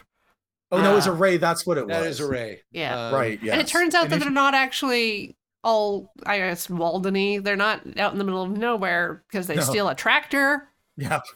Well, that's and that's when my brain got its little hat and briefcase and went, "I'm out of here," because I was like, "Well, wait, wait, how did they? They did an entire uh, Animal Crossing, like they did, like somehow, they like they just showed up. They showed up in Nowhere Junction. They did a whole Stardew or whatever."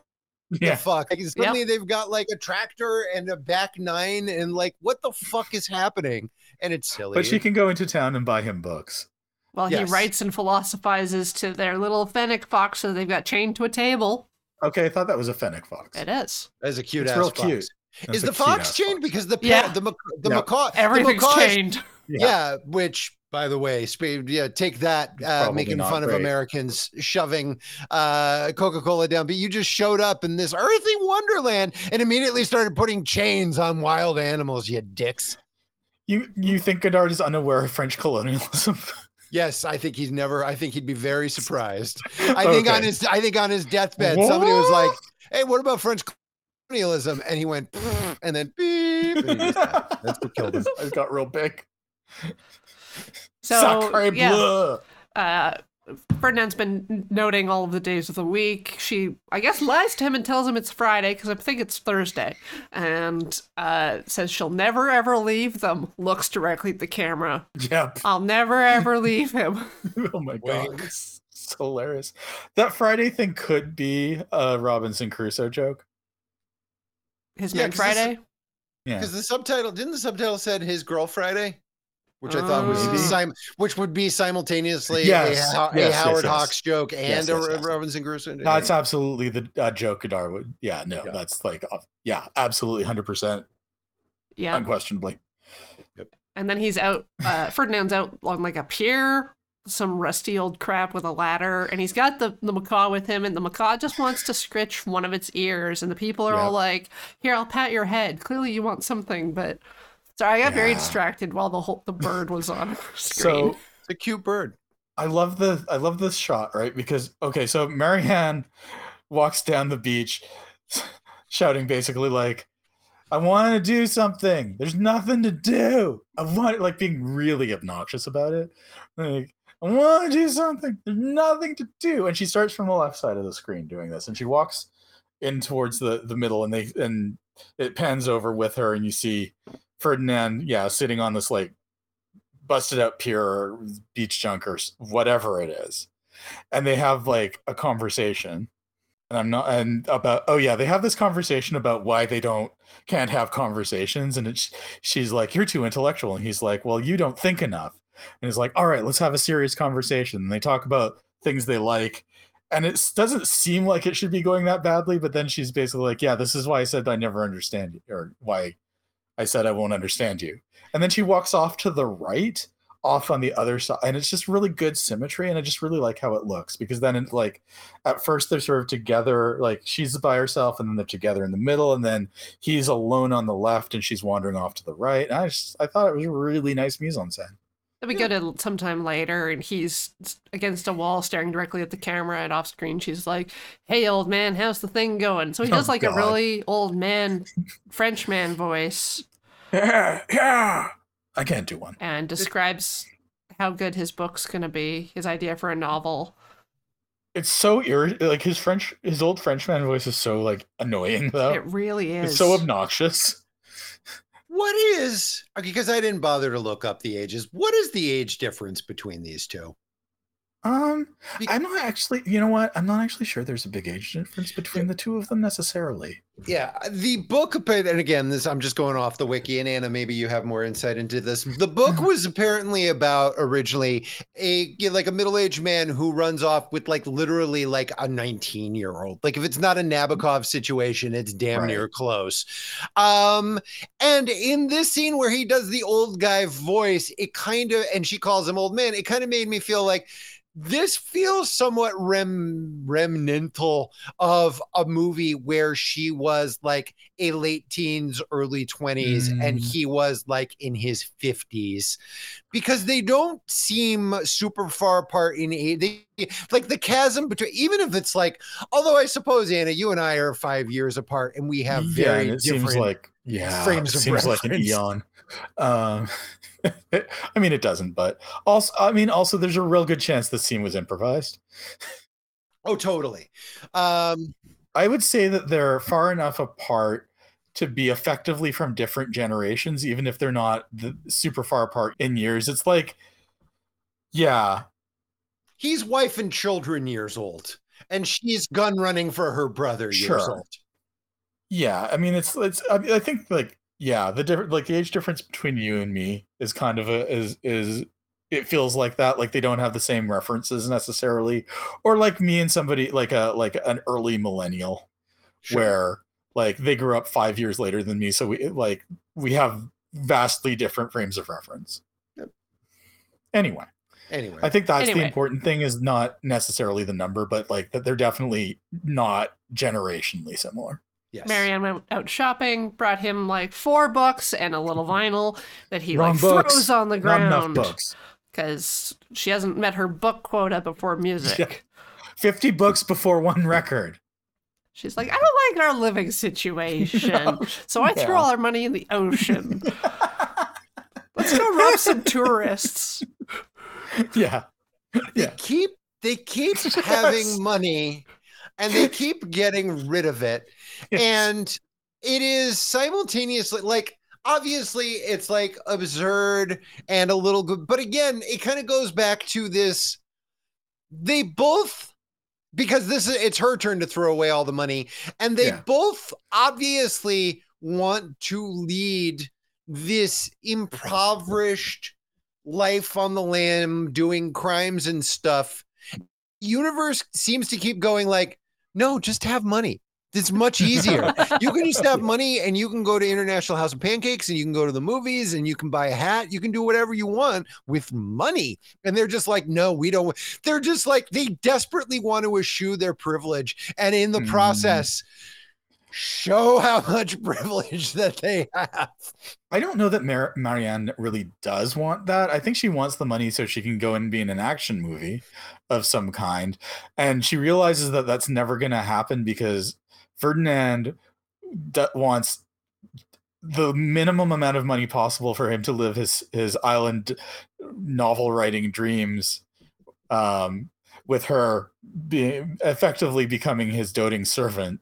And she wants none of that. And she, the only way she can think to deal with that is to get rid of the money so he's forced to do something for a change. I think it could be a bunch of things like i Uh, think sure he wants to be a bro- he wants to be a broke philosopher and she wants to be a broke criminal. Mhm. and the Yes. universe and the universe keeps going like you dummies you don't have to do any of that. And they're just like they're getting in their they they want they want this idealized life and both versions of this involve not having money and i you know and you think about Sure. like actual people who don't have money watching this Mm. movie being like why the fuck do they keep throwing their money away it's just that's true it's interesting and it makes both characters like not particularly likable. Not that anybody was winning any uh, Miss No. Awards in this. Not even a tiny bit grounded. no. nope Anyway, so it's time to go where the tourists hang out where the american tourists are and put on a little play about vietnam oh, which which fuck. which is fine and you shouldn't even worry about all right we have to talk about that There's some American sailors there, and so Yeah, he puts into it. on one of their hats and does an American accent and says things like New York and Hollywood. it's really funny and apparently their play is like the nephew of Uncle Sam and the niece of General Oh. Ho. oh Right. yeah And uh, so she puts on a little straw hat and yellow Nothing makeup else. with Yeah. yellow cheeks and screams gibberish. Yeah. I mean, Uh, okay, like the yellow face is bad. Yellow Yeah. face is definitely bad. Um, And the tourists love it. yeah. They're like, here, here's some, here's some coins, and then they actually steal the rest of the tourists' money and then get chased out of town. Well, and the tourists see the graffiti they've written and are like, wait, you're commies. And I thought they were yelling at them they're after commies because they stole their money. I think they also saw the like graffiti that they did, which was also pro communist propaganda. Mm. I think. Uh, Regardless, they def- they think they're communists and they steal their money and they run off. Um, the yellow face scene is very bad. We just can't No, put it find it's enough. good. Trigger warning. Yeah. Very yellow face. Not good. So, anyways, uh, they have a disagreement now about what to do with all their newfound cash. Because she wants to go to a nightclub and party, wants to get her dance dance on, because she hasn't heard music in 5,000 years because of old boring pants who likes Possibly books. three days. It's really hard to say. Uh, and frankly, he'll never understand what it means to live. So, Bye. yeah. And so she complains about him to the yeah, she complains directly to the camera about him. Mhm. Oh, this was way earlier, but I just I, I I like it, so I just want to mention it. There's a there's a scene, um, I think it's like r- shortly before they drive the car into the ocean, where uh, Ferdinand looks like back over at the camera over his shoulder while he's driving, and he says something to the camera, and she's like, "Who are you talking to?" And he's like, "The audience." Just I just thought that was funny. I immediately went, "Oh, hi, moonlighting!" Like that's Oh sure, that is literally the exact kind of fourth wall breaking that they would do on moonlighting, and yes, and uh, and now I kind of want to go back and try and pick out like, oh, how much French New Wave shit are they ripping off on moonlighting? probably I that it's, much. But not a hard to say. But not a little because it's but that's also just such a stew of so many different genres at once anyway but it Hmm. just it, it just like it let me it reminded me of like it reminded me of like the long tail that the work that these guys did in the 60s had and even if Mhm. you're not even if it's not a direct line that you can draw from uh Pierrot le Fou to moonlighting it oh it kicks the door open and Yeah. then if you and then if you scale back in the other direction again like bugs bunny did takes to the audience all Sure. the time but so did shakespeare you know it's just well, Jen Jen said that like a lot of like the violence and and that and stuff in this movie is very Looney Tunes, which is not not true. and they're reading It's comic books Stage And they're reading comic books. fighting. Yeah. Yeah. Um, so anyway, they wander through the the forest and they sing and uh, they have a little duet. She sings about her fate line on her hand being really Yes. short, and he sings about how long her hip line is because So she wants to have a serious conversation and he doesn't. yeah, so in in the in the French, I this is probably obvious at this point, but didn't mention it. I I was in French immersion for like 12 years, so I'm mm, semi fluent in French. Um, but it's it's really cute because she's singing about her ling, ligne de chance, and he's like, "No, no, no, your ligne de hanche," which is her her hip line, and it's just cute. And it's like this is this is like one of the things that I think like if you if you watch this movie, this is one of the scenes that you're gonna remember, like just this little bit. Like it's one of the things that I I remembered from my first viewing. I'm like, Mhm. oh, and they do that little song. In his notebook, he does go through like a whole little eight mile section where he's just like, love is like weapon, is like Oh yeah. all the A words. Yes. And there's like this bit where he like dances up onto a tr- uh, like a a fallen tree and then jumps down and like there's absolutely no way that I feel like they choreographed this. I'm sure he just found this location. Yeah. He's like, "Okay, Belmondo, dance up the tree and jump down." At which point I was like, "You know, Belmondo did all his own stunts in this." like film." three tree scenes Yeah. where he walks on a tree and this particular tree looks very well uh, smoothed on top It's Ah, like, you think you're not made it a gonna have safer? anything sharp if you fall on here Mm. Yeah. It's not it's nice though. It's it's, a, it's again nice mise en scène. It's like it's more it's more theatrical than the rest it's the, the, like the most theatrical like musical type scene of the two scenes with music with um singing in them, I would say. And then they just sort of abruptly cut off though. Yeah. This one, as opposed to the first one, felt more like two people just making shit up. Whereas the first, whereas Sure. her song felt like, oh, this is a song with a beginning, middle, and end, and a chorus and a Mhm. thing. and everyone knows it Yeah. I wish I Yeah. knew. I wish I knew French so I could have caught that rhyme because that the uh, Yeah. that's that's really cute. They called it the thigh line in my translation. Yeah, I Which- think that's what was in mine, maybe. Thigh line Yeah. or hip line. Yeah, They and I was, um I was like, that doesn't make. What is he even talking? He just because she's like, I want to have ideas and feelings, and he's like, I'd just like to talk about your hot bod, boo. that's And what's I- happening is true. And in my head, and in my head, I was like, this is every relationship in Los Angeles between a man in his 40s and a woman in her 20s. That's so true. This is it.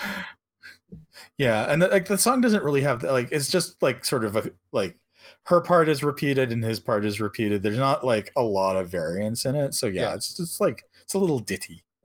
Mhm. Anyway, then he's standing in some grass addressing the camera about his thoughts and feelings about mirrors and reflections and death and dreams and the sun is shining It's basically it's basically the trailer for Toys, only not funny. So the trailer for Toys. Bada Your bing. mileage may vary on the trailer for toys, everybody. Popular, popular, well beloved film toys. You know, this is Starring the Robin second Williams. Robin Williams movie we've been dissing. And by we, I mean you. I What, what was I was one? saying something nice. I think Josh was dissing toys. I actually kind of like toys. Toys is bad. Toys is an objectively bad movie. Now I say this, I Uh. will. I saw it in the theater once the weekend it came out, and have not thought about it again. And I like the part where LL Cool J was disguised as a couch. That was fucking awesome. Anyway, I like. Uh, okay, now, now I'm gonna make us do toys. I'm not. We can't. we're not. Nope. We've all seen it. Josh Doesn't will refuse. Uh, Boating down a river. Popeye. I like Popeye. All right. That's a that's a beloved Robin Williams film. I only like the Robin Williams films that nobody likes. Big Moscow on the Hudson gal. We are. I haven't seen Moscow. One hour photo. Oh, I heard that was good. Photo's okay. Doesn't really stick the landing. It's Uh, fine. Death to Smoochy. Haven't seen it. Uh, gonna. Uh, People say Death to Smoochy's actually good. They're probably wrong. People say the Super Mario Brothers movie is good too. I don't know why people say things. This is a This is roller not- coaster. boy, this is a roller coaster. If you, Whoa, the boy. thing is, if you wait long enough and get old enough, a movie that you saw when you were a kid that everybody was like, "This is an absolute hunk of shit." Twenty years from now, there's going to be some snot nosed kid with that patch of a fox that smart people have on their uh, backpacks. Um, Okay. that can, that can, Vergen Durgan. Yep. You know what I mean? Yeah, they've got one of their one of their uh, talking outlets in my town. Yes. Um, that they're going to be like, oh, everybody thought this movie was terrible 20 years ago. Well, guess what? All of the movies you liked were bad. This one movie is incredible. It's the Halloween 3 season of The Witch Theory, Oh yeah, no, that's a very good point. which is actually great. Halloween I 3 mean, uh, is Halloween actually three is actually kind of enjoyable. great. yeah, I is- will continue to be shocked about the resurgence of Shrek. They're no, nobody means it. Right when they're having the Shrek raves and shit, and everybody's doing all the Shrek, nobody actually thinks it's good. It's just a bit that's closed in on itself so I many think times. This is like a People Gentle love it. Minions I think thing? people really like it. I know Will Smith can quote it from memory. Okay. Sorry, that's a that that that's a I That's know a- people a who could quote joke. Will Smith from memory. That's a joke about a movie he was in, I Am Legend, where he could quote we could where he'd been alone so long that he'd memorized Shrek. Oh, I never saw I Am Legend. No, I only know about that scene. Uh, uh, the- anyway, Shrek 2 is the better Shrek. Uh, but Back that's to the movie. here nor there. We're on Yes. a boat. We're boating down the river. We're sitting We're on the on front of the boat. boat. For some reason, there's a Yes. third man in the boat who drives the boat. With the Yes. money that they don't have because they keep throwing their money into uh into an inky black hole of nothingness, but they can still pay the ferryman. I assume that she just like winked at him real seductively, and he was like, "Sure, I'm not doing anything else right now." Sure. Yeah, I'm just gonna sit on the top, like like sit coquettishly on the at the front of your boat. Is that okay? He's like, "Yes, ma'am." Sounds good. Maybe I'll pay you. Um. Anyway, unfortunately, um, Marianne gets spotted from the shore by a um a small gun runner, fairly small. Yeah, Yeah. in the movie, they're just sitting on the boat, and then from the side, they're just like, "Hey, hey, you, hey, hey." He's got a very large. It can't be a phone because it's the mid '60s. It's a It's field. got to be like a. It's, it's a like a big walkie-talkie or a field. it's a phone. huge walkie-talkie phone of some kind, and it's very loud, and you can't understand anything that's Mhm. being said through it. And he and he is he is a actual honest to god little person. Yes. Um and how are we how are we even to feel is, is being used for think we have to comic feel about it very Yes. much. I guess we don't have to feel one thing about it or other, but I in my heart, in my heart and mind, I'm like be, definitely being used for comic effect. If not comic effect, absurd effect, but like I mean, so did Fellini, but that doesn't make it okay. Yeah. oh, sorry, I just had to wander down my my brain path a little there. So yeah, the boat docks, and she just kind of hustles away from this guy with the radio, and Oh, but first she gives Ferdinand an idea for the story he should write, which is basically Final Destination. how great would it be if in the opening credits of the first Final Destination movie, it would be like based on a based on an idea from idea by- from Jean-Luc Godard. Jean-Luc Godard. Oh my god, that would be real funny. Godard would be so mad. But she's got one more good idea than he does in this entire movie. That's Mhm. true. She's good at spearfishing, she's good at being coquettish, and she has good elevator pitches. You know, she's not a bad driver, really. She's No, not that no, driver. she's not.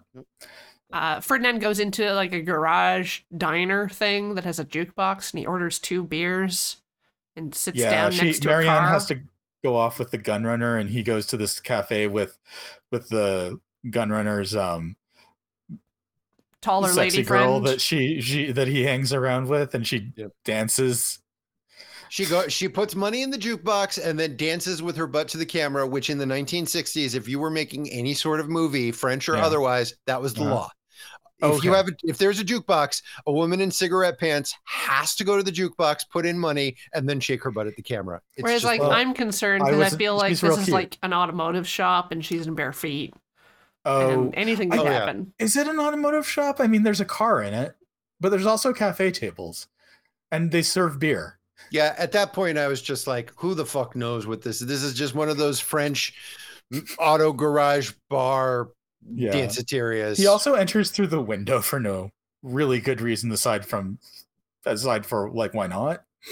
at that point, I feel like I was There's like, no really good reasons left in this. there isn't. I think he was just trying to be cool. And I was like, sir, And he succeeded. sir, use a door. You- This isn't, No, don't this is This a man the who runs on difference logs. He, he is fun and he is agile. don't Yeah. but don't don't Bo and Luke it. Jesus Christ. Just walk right It's in. a very big window it is that a big opens window. in. It's, it's not that bad. So he sits down at the table with these two beers, and I'm like, one for him, one for Marianne. Although the way he said it, it sounded like he was just gonna chug one Drink and then start the yeah. next. By the way, that's then he solid meets thinking. friend. Yeah, a guy Yeah. comes in who I and I thought it was I thought it was you either it was Frank. I thought it I was thought it was Frank or Fred or Frick or Fr- Yeah. Frick or Francis or whoever And he sits fuck. down across from Ferdinand. I'm like, who's this guy? Yeah. And then he's like, hey, you remember me? I'm like, what? No, I don't remember you. I let you, I lent you a hundred thousand francs. What? And then you left and slept with my wife. What? When did this happen? Has this been during the duration of the movie? No, the guy says through unless it's different in, in the in the Yeah. whatever translation you saw. Eh, the- the- Do you remember me from three years ago? I lent you money and then you slept with my wife and I never saw you Mhm. again. But hey, we're Oh, cool. yeah. Is this why he He's got like, "Oh, fired yeah, how are we- from how are Spanish doing?" school? Like I don't know. he, he knows But- Marianne from five years ago. What happened? and he's like, Is that child even like, "Oh, yeah." his? he's basically like, "Oh, how are you? How are, how are you doing?" And the guy's like, "Oh, pretty well." And he just takes off, and I'm like, "Well, Yeah. almost, al- almost had some tension." Nice to catch up. And then Ferdinand, But it's also very funny to me. Ferdinand goes to the bar, uses their telephone to phone Marianne, who's in a hotel room with Well, no, I the, she calls him, and they call him over. the radio. She's calling from the yeah. They page him because they use his full name, and I'm like, who knows his full name? Nobody, I don't.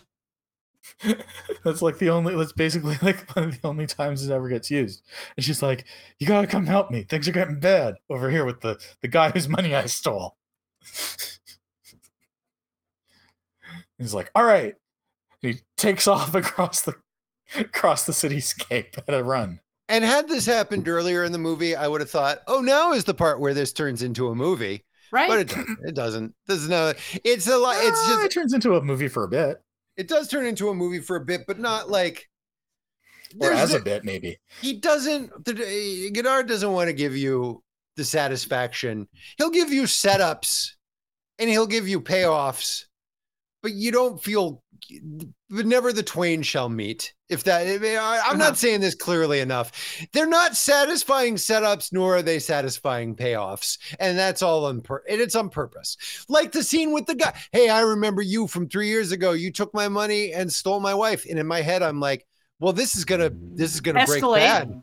Yeah, Right? this is bad. This is bad news. If a guy came up to me and said that, I would be like, shit, I'm probably gonna have to fight my way out of here. And then the guy's just like, oh, but that's not a problem. Bye. Mhm. I think I would say that you don't get traditionally satisfying payoffs. All right, so here we have okay. Ferdinand's tearing ass across the city, along the beach, along roads, and we cut back and forth between him and the gunrunner and Marianne. The gunrunner pulls out a pistol. Marianne has some scissors that she's toying Uh-oh. with, and it cuts back and forth between all these things. Like the gunrunner gets the gun ready, and he points it directly at the camera, and then just as Ferdinand shuts the door to the apartment, we hear like a little pop which could be something. And then we look, and the gunrunner's dead on the floor with scissors in his neck, Yep. or dying. She's and there's a couple of thugs who who uh, are following, who are coming up the stairs behind Ferdinand before he like slips into the apartment. So that might that might come into play in about thirty seconds. Yeah, we're like, who Uh, are these guys? And they're like, let's yeah. beat him up. And I'm like, okay, they're they're bad men. And one of them picks the gunrunner up by his feet and then just kind of drapes him on a chair So, Fa- like upside down. for no reason. I No. really, I really want to believe that was a dummy because that's just like, I felt bad for that actor. don't think I was so, like, Jesus, that's that's that's messy. Anyway, they waterboard Ferdinand with like with one of Marianne's dresses. that might be a metaphor. Oh, and I uh, in that one article I looked up that wasn't Ebert's thing. They were like, red represents the world that he wants, but blue represents the bougie world. And so when they're waterboarding him with the red dress, it's as if they're saying, "Ah, you really thought you were you were about this life, huh? Well, you're not. You can't. Mm, Haha, I here's see. Uh-huh. here's red in your face." I mean, Yeah. fair. And then he Yeah, gives fair. her up. He's like, oh, she's at this nightclub. Yeah, he's like, fuck this. They waterboard him all of twice. Which I mean, okay. To Yeah. be fair, I've never been waterboarded. Twice might be all you need. Mrs. Tough Boots. Let's yeah, I would I, I like to think I'd hold out for like a couple, like three or four. I like to think, but I also think- I like to breathe, so it's really hard to say. Yeah, I feel like I feel like one waterboard, like one first time waterboard sesh, I would either be like, well, I guess I'm gonna have to commit to dying, or I'm gonna say she's over there, she's over there. And I mean, also like the amount to which Ferdinand actually cares about Marianne is probably not enough to get waterboarded to death. He cares enough to go have a sad sit on some railroad tracks. Yes, he goes and sits sadly on some railroad tracks. It's true, but he changes his mind at the last minute. Oh, was he sitting there to off himself, or was he Probably. sitting there just to have a moment? He wasn't not. I think the, the the amount of time it took him to move off the tracks when he saw that when he knew a train was coming is not the amount of time that somebody who does for sure doesn't want to get run over would take. hmm And the part where he opinion. sat down on the tracks after noticing the train was coming. Also Uh, true. The yes. train but apparently saw him coming, saw him there, and did not give a rat's ass. No. Um, I just thought he was having an artistic, reflective moment. It didn't even occur to me that he was like, I'm gonna sit here and I'm gonna kill Could myself. It could be Could both. be Yeah. I mean, Um, it prob- he's probably he was maybe the reason he got off the tracks is because he came up with a real good way to write about him sitting on the tracks. There you go. Um, and this is and this is where the movie has takes such a long pause. They literally drive a train through it. Yeah. Thank you very much. I'm very proud of that joke. Thank you. It's a good joke. Um, it's a it's an okay joke. So then then look, he's just he's just looking. He's just looking like for looking Marianne. around. looking She's not his lady. anybody. Or she's not Nope, anywhere. she's Not anywhere. and Yeah. he decides to live inside of the theater during the all day cinema. Yep. Uh, and there's a war film on, and he decides to read his art book instead of looking at the nasty war propaganda. And then there's like this weird black and white movie with a lady and a camera, and I don't know what was going on there. And then he's on a boat putting sauce on a very big cheese. oh my god, this is this is my favorite thing in the world. Yeah, I mean that's if if you asked me before I saw this movie, hey Josh, draw a picture of the sweet life, I would very I would I would very crudely draw sitting on a boat Yeah. with a knife, a jar of mustard, and a piece of cheese again taken from a Bugs Bunny cartoon. Yes. It's like as large as your torso. It It's is so big, a- and he's just gig- putting little puddles of Dijon on Well, one side. It's well, it's it's uh, it's in Swiss and cheese, and so he's taking the mustard and filling all of the Swiss cheese divots. Yeah. That's what it. That's what it looked like to me. It looked like I'm, he not was. a, che- I'm not a cheese. it's just a very ambitious move. It's just like Yeah, you're not gonna just eat all that. and his first bite is so small. It's such a small bite. Even from the narrow end, it's just like you did not make a dent. no, it's barely Yeah. noticeable. It is like a third of a wheel of Emmentaler. Oh, It's absolutely. fucking bananas, and I loved it so much. And that might be my Halloween costume, quite frankly.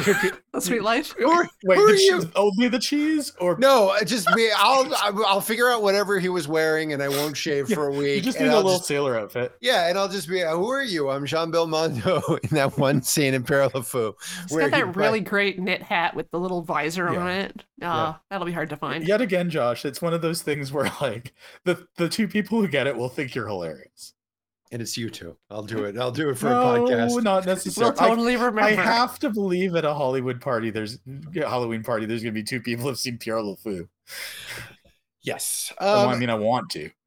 I, that's a fair call. Um, and then a character from a French John Waters movies enters the chat. Yeah. oh my god. And I don't know anything about this lady, but she's billed as herself in the credits. He just found a proper nutter, um, a lady who looks like the late Mae Questel in uh, uh, National Lampoon's Christmas Vacation, uh, the one who Oh, doesn't he, she so does. Yeah, uh, voice of Betty Boop. Yeah. Um, and she is uh, she is Methuselah years old, and she is just talking about how she used to be the fucking queen of Lebanon and ziz and zazz. that's a thing. What's that? I'm not convinced there is a queen of Lebanon. Not anymore. That's the Not problem. She She's had in to leave. I hiding see. She's now. a- well, she's in exile. she's in Yeah. exile. Yeah. She's And also a princess. She's she's Yeah. she was the princess, but now she's the queen. Got it.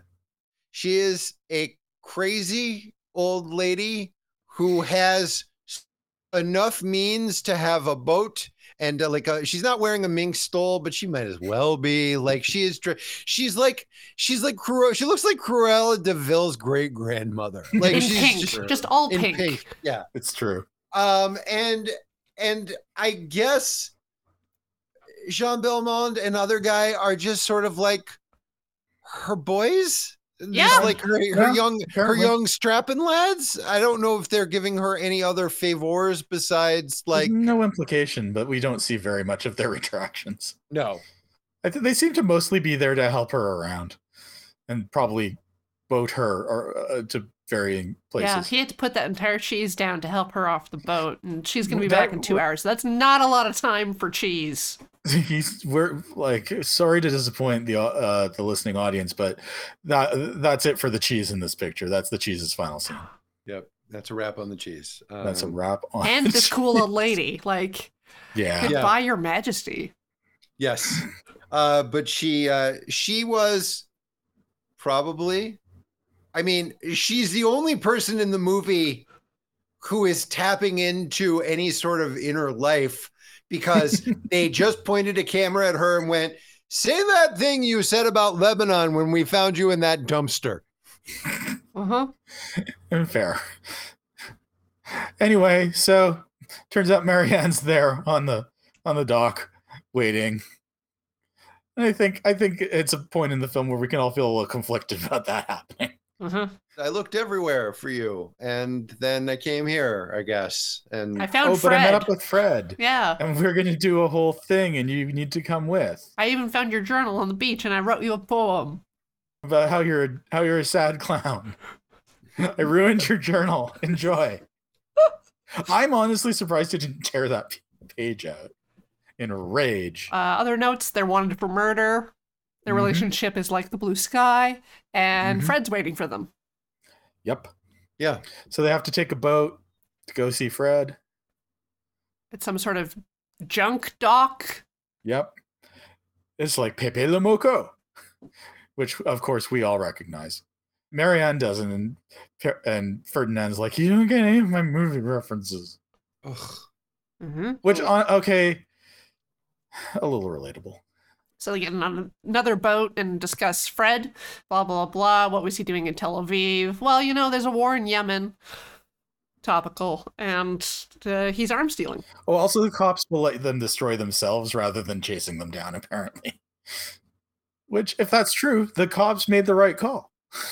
it worked out. She tells she tells kind of a cute little story about how her mom and dad couldn't stand to be apart and like and then and that he they only had they wanted to go on a trip but they only had the money for one ticket so he got on but then he got off because he didn't want to do anything without her but she was sneaking up the backside of the bus but then she i don't know it's s- cute He was on the bus and they saw each other through the window, so she snuck onto the bus while he was sneaking off.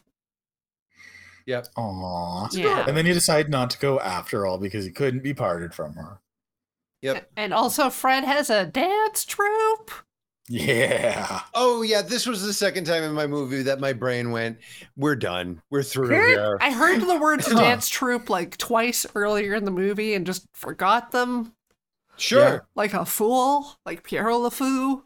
Like, This is also where we find out that they've only known each other cumulatively, cumulatively for A few one million month or seconds. yeah, a few million seconds, which is nothing. It's like really, like how long did you know each other five years ago? A couple days. 568,000 minutes between.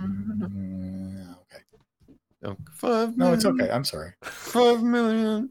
Anyway, um, yeah, they and at that and that's the first evidence that we have in the movie about how much time has passed.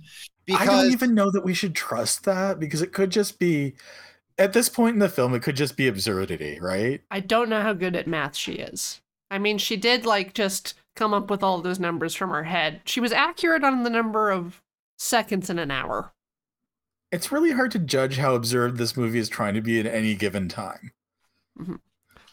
Speaking of, there's a dance party on the beach. Yes. Five, six, seven, eight. Yep. Yes. Beach beach blanket Bordeaux, one of my favorite. with Fran- with Francois and Lynette. Anyway. Yeah. There's this dance stuff happening around Marianne and Fred, probably Fred. Uh, and they're like, Will he do it?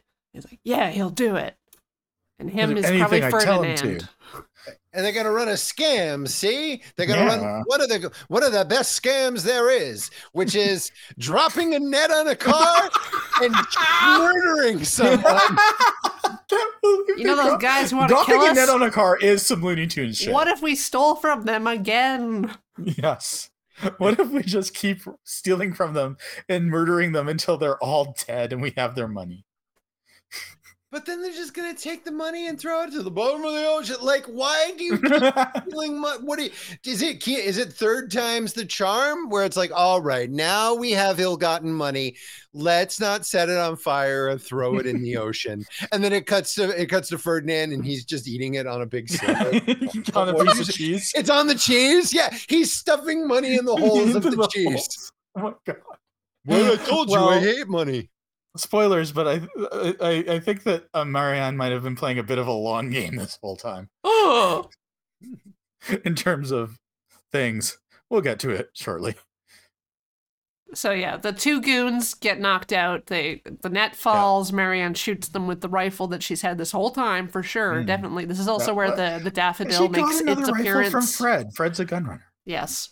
Uh, then Ferdinand's in a little red car, and he gets his car driven into deliberately by yeah. like a fancier car, and then he takes a gun and looks in the back seat, and the old man with the little dog is already dead. Mm-hmm. And then the passenger shoots the driver. The passenger is Fred, I believe.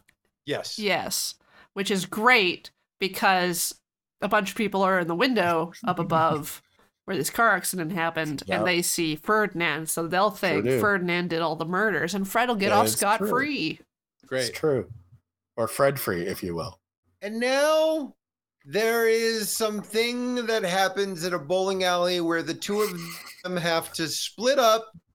And she says a half hour, and he's like, no.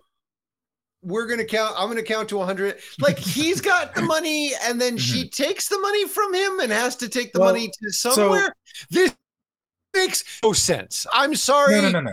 No, it, Okay. okay. So, so what's going on is like this is this is still the the the deal is that he took the briefcase away. They're using him as a patsy, which I'm not entirely sure he caught he caught into because they were didn't really tell him what was going on, just told him to do what he was told. So now he's supposed to give her the briefcase so she can go give it to her brother, and his brother's her brother's ostensibly going to give her some of the Mhm. money, I think. And she has to pay the kiss tax. Yeah, and she's gonna she's gonna come back, and then they're gonna go off together some more. Um, and he doesn't really trust her to do that. And he's like, okay, but what? Okay, what about this plan? What about we have a briefcase full of money? We head on over to the airport. We take a plane out of the country. Cha cha cha. And she's like, no, no, no. My my brother will literally murder us. It's a terrible idea. He will track us down to the ends of the earths and kill us. So you got to give me the briefcase and I'll come back in like half an hour and we'll meet up. And then he's like, no, I'm going to count loudly and angrily to 137. And if you're not back by then, I'm coming after you. Yeah. Yeah. They do not do a, I mean, he doesn't do a great job, probably because he doesn't really care that much about making all of that super clear. So then Marianne's on a boat, getting very cuddly with Fred, and then they do a smooch, and we're all like, "Oh, they're not brother and sister." Or if they are, it's gross. They're probably not. She's probably lying about that relationship too. Yeah, I mean, that's, that was my Probably. assumption too. Yeah. A little bit. Probably. Yeah, no. And then Ferdinand gets there just in time to run to the end of the dock and see the boat take off into the sunset. Mhm. And sh- he turns to God. the shrug emoticon. she does. She really does.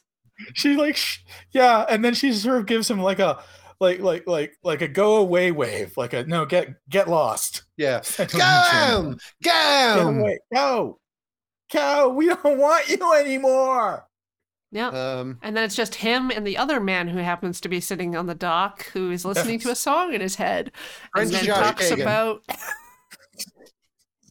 this is this how did is you the meet your wife? What, what were the yeah circumstances? was there a song involved this is the part I, I don't know. We all watch movies and figure out what part we would play in them, right? And I was like, Oh. this is the part I would play.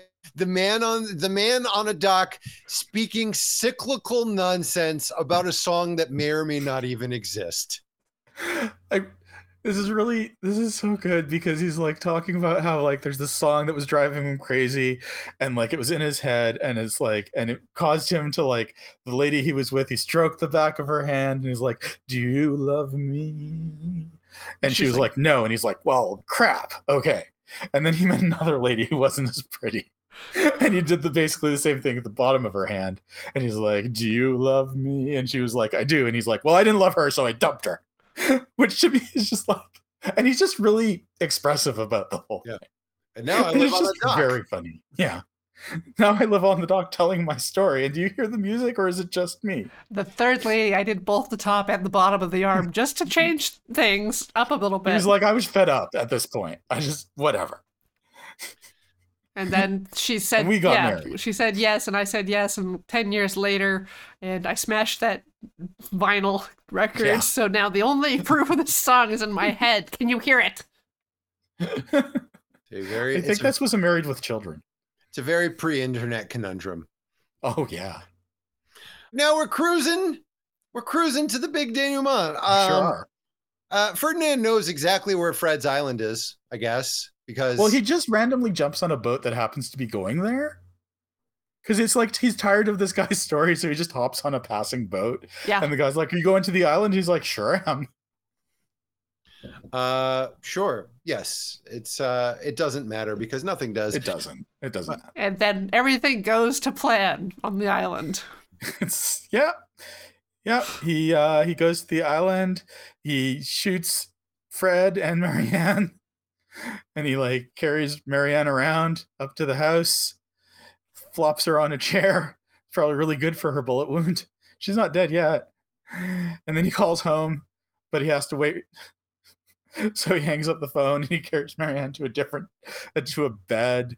And he's like, "So about stuff," and she's like, "She's like, sorry, Pierrot," and he's like, "My name's Ferdinand," and then she dies. She's just Yeah. like, eh, blah. but not before he says, "You brought this on yourself," Uh-huh. which is like you did. I mean, you are by the letter of the law, you were right, but must But- you must you literally uh, rub fleur de sel into the wound, my friend? Then the phone Exactly. rings. It's the nanny giving them a call back. He's like, How are the kids? And the kids are probably okay. And he stops caring Yeah, and hangs back up. Then Yep. paints his face blue Mm-hmm. and grabs Um, some. I thought they were fireworks. Nope. No, that's uh Nitro Meats, my friend. Yeah. Speaking again of Bugs Bunny Oh, cartoons, I mean, he he grabs the dynamite from. It might as well have said Acme on it. Right? oh, yeah, Um, exactly. So I want to I want to take a step I want to take one quick step back because we all Hmm. said paint his face blue like it's a completely normal thing, but we should let's talk about it for like half a tick. My thought as to why he was doing it because again, I was watching it and I was like everything means something, so I, on top of enjoying this movie, I have to figure out.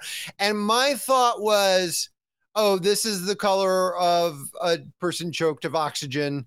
So basically, Hmm. this is him. Basic. This is him preparing himself for death, which I wasn't hundred thousand percent wrong about. Um, in as much as you can't be wrong or right about these sort of things. The article that I read that was really obsessed with the colors in the movie Mm, and mm. had made some good points was saying that because blue is the color of the bourgeois, that he was painting himself blue to be like, I can never escape it. I am Right. Yeah. bada dee, bada da. I'm blue. So, would you say that that int- indicates that he accepted that he's always going to be part of the bourgeoisie? Oh, I I think I'm not I'm not only I I, I you sound pretty assured of yourself. Oh. I, mean, I mean, I just wanted to be funny. It was funny. Uh you did. That's all I wanted to know. Um, why do you guys think like? Uh, so you've seen it a million times, Anna. But the first time you saw it, the man starts smurfing himself. What, mm-hmm. and you thought to Oh, I just yourself- thought it was weird. I and just thought then like he blew himself up. very nice, very nice. Well, first we get like real time shot of him wrapping two two strings of nitro meat around his around his head and fumbling around to do it because he can't see anymore. which I'm like, which is just like, oh, I I, I see Godard like said Wood as well. Let's film it all. I mean, but yes, but also there's like, there's what you imagine is, there's what you imagine your suicide is going to be Yeah. like, and there's the reality of what your suicide is like. Yeah. We've all, we've Yeah. all been there. Um, and uh, and So I'm sh- and I'm sure in his stupid, stupid head, he was like, My head is what contains all of my problems in life. So I will Mm, explode it. I will Sure. explode my own head and free myself. Blah, blah, blah. And eh, I'm sure he thought of it as like poetic and beautiful, the character. And then he's just an asshole with like fucking two giant bandoliers of Yeah. blow him up. And he's like fumbling with Yeah. the string Yeah. Like a fucking 14 year old trying to take his, his date's bra off or something. And it Yeah. is the least poetic death And then ever. he grabs like a fistful of matches, strikes them, and then decides to change his mind at that at that moment. Lights the fuse and starts to try to like tamp it out with his fingers. And literally says, This is silly. Here's the hilarious thing about this pacing wise, right? Is because Corey's described like this sequ- sequence of events, and you might imagine like there being some like intercutting with like the you seeing like the fuse slowly getting like quickly getting shorter and him. No, No. he's it's basically he lights it. He's like, wait, this is stupid. You see the fuse getting shorter, and his head blows up in the space of I say maybe three seconds. Yep. Yeah. it's like it's the opposite of how any person would normally film this scene. Yeah, Like, it's very abrupt. it. There's It's like zero amazing. pathos. Yeah, Yes. and then it just pans to the right over the smoke slowly Yeah. drifting over the. I thought it was fireworks because very early in the film there's fireworks Right. shots. Yeah. Sure. I suspect if you taped that many fireworks to your head and lit them, it would still be bad. That's what I expected. Yeah. But then also it Um, would be beautiful. A little bit more panache, though. Yeah. And he's dead. And he's, He's dead. And, the that's movie's over. that's it. Everybody's dead. That's Pierre LeFou. Um, yeah. So, I guess I'll do I'll do some final thoughts. Is, Great. If that's okay. Yeah. so- yeah, sure. So, is, was really interesting to me listening to you guys talk about it because like I think Josh, Josh, you were trying really, really hard to engage with the movie on on whatever its own terms might be, and it's it, it seemed like you got very kind of frustrated by the film because because of this because you were looking at it as a film to be decoded. Yes, absolutely. A hundred percent. I agree with you. So even if, even if there, even if the movie was meant to be emotionally engaged with, mm. and and I don't believe that it was. I don't think it was. But um, it was my own shit because I don't, because I am not a film intellectual. I'm a bro who likes movies. Yeah. Like I, I'm just, I'm not smart about mise en scene. I, the most I can do when I'm watching a movie is go, holy shit, what a great fucking shot. Or man, that's some good lighting. Um, and so I, but when you, but Godard is such this, it's this like unapproachable monolith of one of the great gods of cinema and mm-hmm. it's just like oh everything means something so it's, it's so for me it was so for me i got in my own way talking about it now, I gotta say, a pretty good fucking movie. The way that I've always approached it, for whatever reason, because you think I, of all people, like having taken a class and, and, and like learned a bunch about Godard and everything, would really be trying to like be like ooh symbolism and everything. But like to me, it is kind of just a vibe movie, and I just like sort of like vibe with the things that are happening. I don't think about it too too hard, and I'm just like, ah, it's funny because it's not how new movies normally are, and I just enjoy the absurdity of it on that level without trying to be like, what does this all mean? Because I mean, I think it means a whole lot of things. I mean, well, okay, I do engage with like what I think it means because I think it's to a certain extent, Godard grappling with his own intellectualism and how he makes film, and also grappling with the fact that his his relationship has just ended, and he's still making a movie with this lady, um, and he's still like clearly horny for her, um, and like, but like how it's ultimately kind of empty to be like this sort of like self reflective kind of like i'm gonna make i'm gonna tell a story that has no characters and it's just about life. Like that that is kind of an insufferable position to take and nobody's going to like you at the end of the day.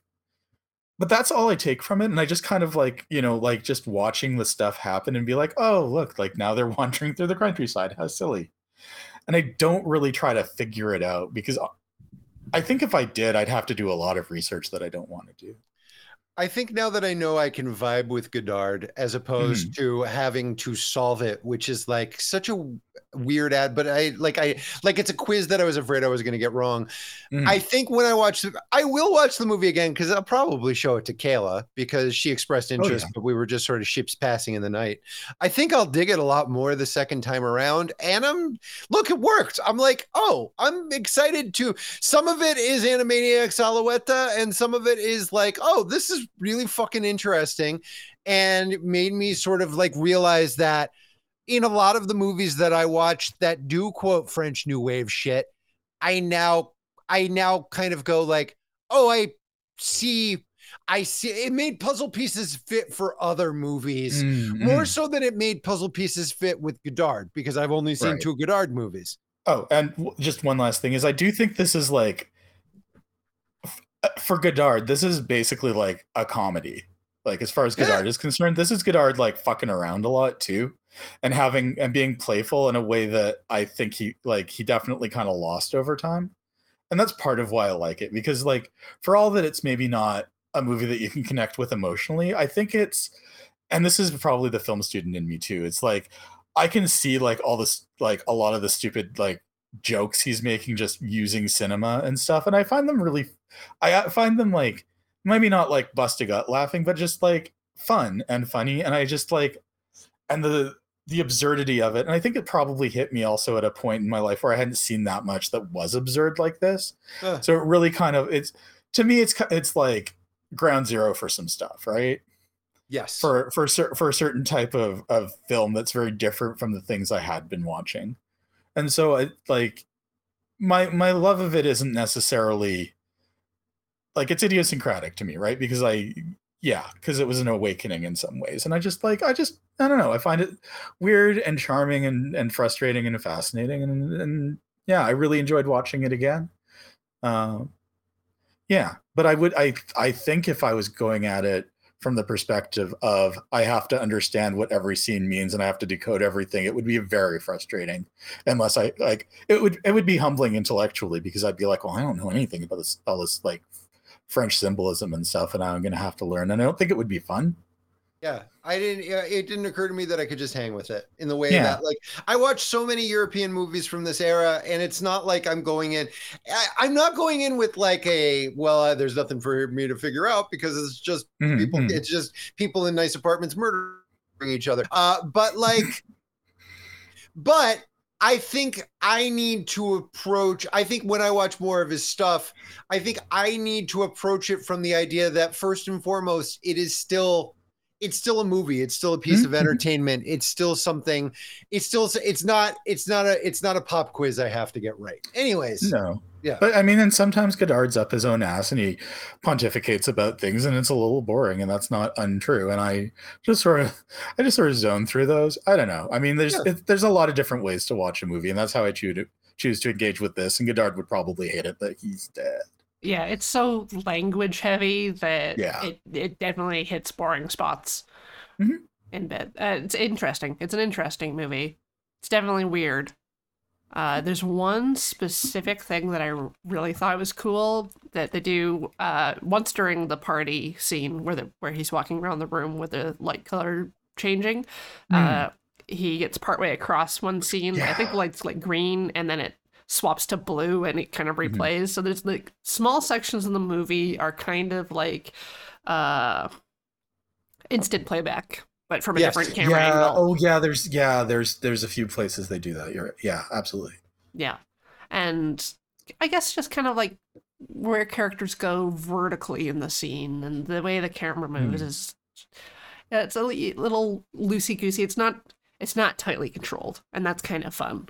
Hmm On one hand, I do appreciate not being, you know, fed everything, but this is definitely kind of like a challenging experience. yeah Yeah, well, 'cause- I mean, and because Godard is an intellectual, and I think he is high on his own supply too, and I just sort of largely choose not to engage with it on that level. Yeah. but because there's so many levels to it, I don't I, like. You don't have to, right? Overall, would you say you regret watching the film? No. Oh, absolutely not. okay, mission accomplished. I showed you something you didn't regret. yeah Next time we're watching The Beast from Space. No, we're not. No. no we're not No, we said no more beast. no Did we say that? Are you sure? uh no, I won't do that to you guys again. That's the only I mean that's really the only beast there is. All right we All right. did it We did it. Hey. yay Good job everybody. Thank you And everybody it for didn't take us listening. four hours. I'm Coriander Dickinson. You can find me, well, on the site that used to be Hmm. Twitter at Absolar, and maybe more more often on Instagram at I guess Hmm. Coriander Dickinson. Hey, I'm Josh A. Kagan, and I love it over on Instagram. Come and hang out. It's a good time. Uh, Twitter's not great. Instagram also not great, but uh, I make dumb jokes, and uh, and you know, and that's about it. There you go. That's all you need there. Uh, you can find me there at Josh A. Kagan. I'm Anna Wasserman. Uh, I am currently taking a break from Twitter because I can't use my preferred Twitter client anymore, and also uh, all the all the news I read is bad, and it was kind of affecting my mental outlook a bit. So, but Lord knows, either Twitter will be dead by the time anyone hears this, or I might be back on it. I don't know. If you at me, I'll still see it. I got notifications set up, uh, and I'm also on Instagram, and those are both at Gold Sarcasmium. Yay! Hey, au revoir. Pierre Le Fou, the cheese. Pierre LeFou, qu'est-ce que la fuck?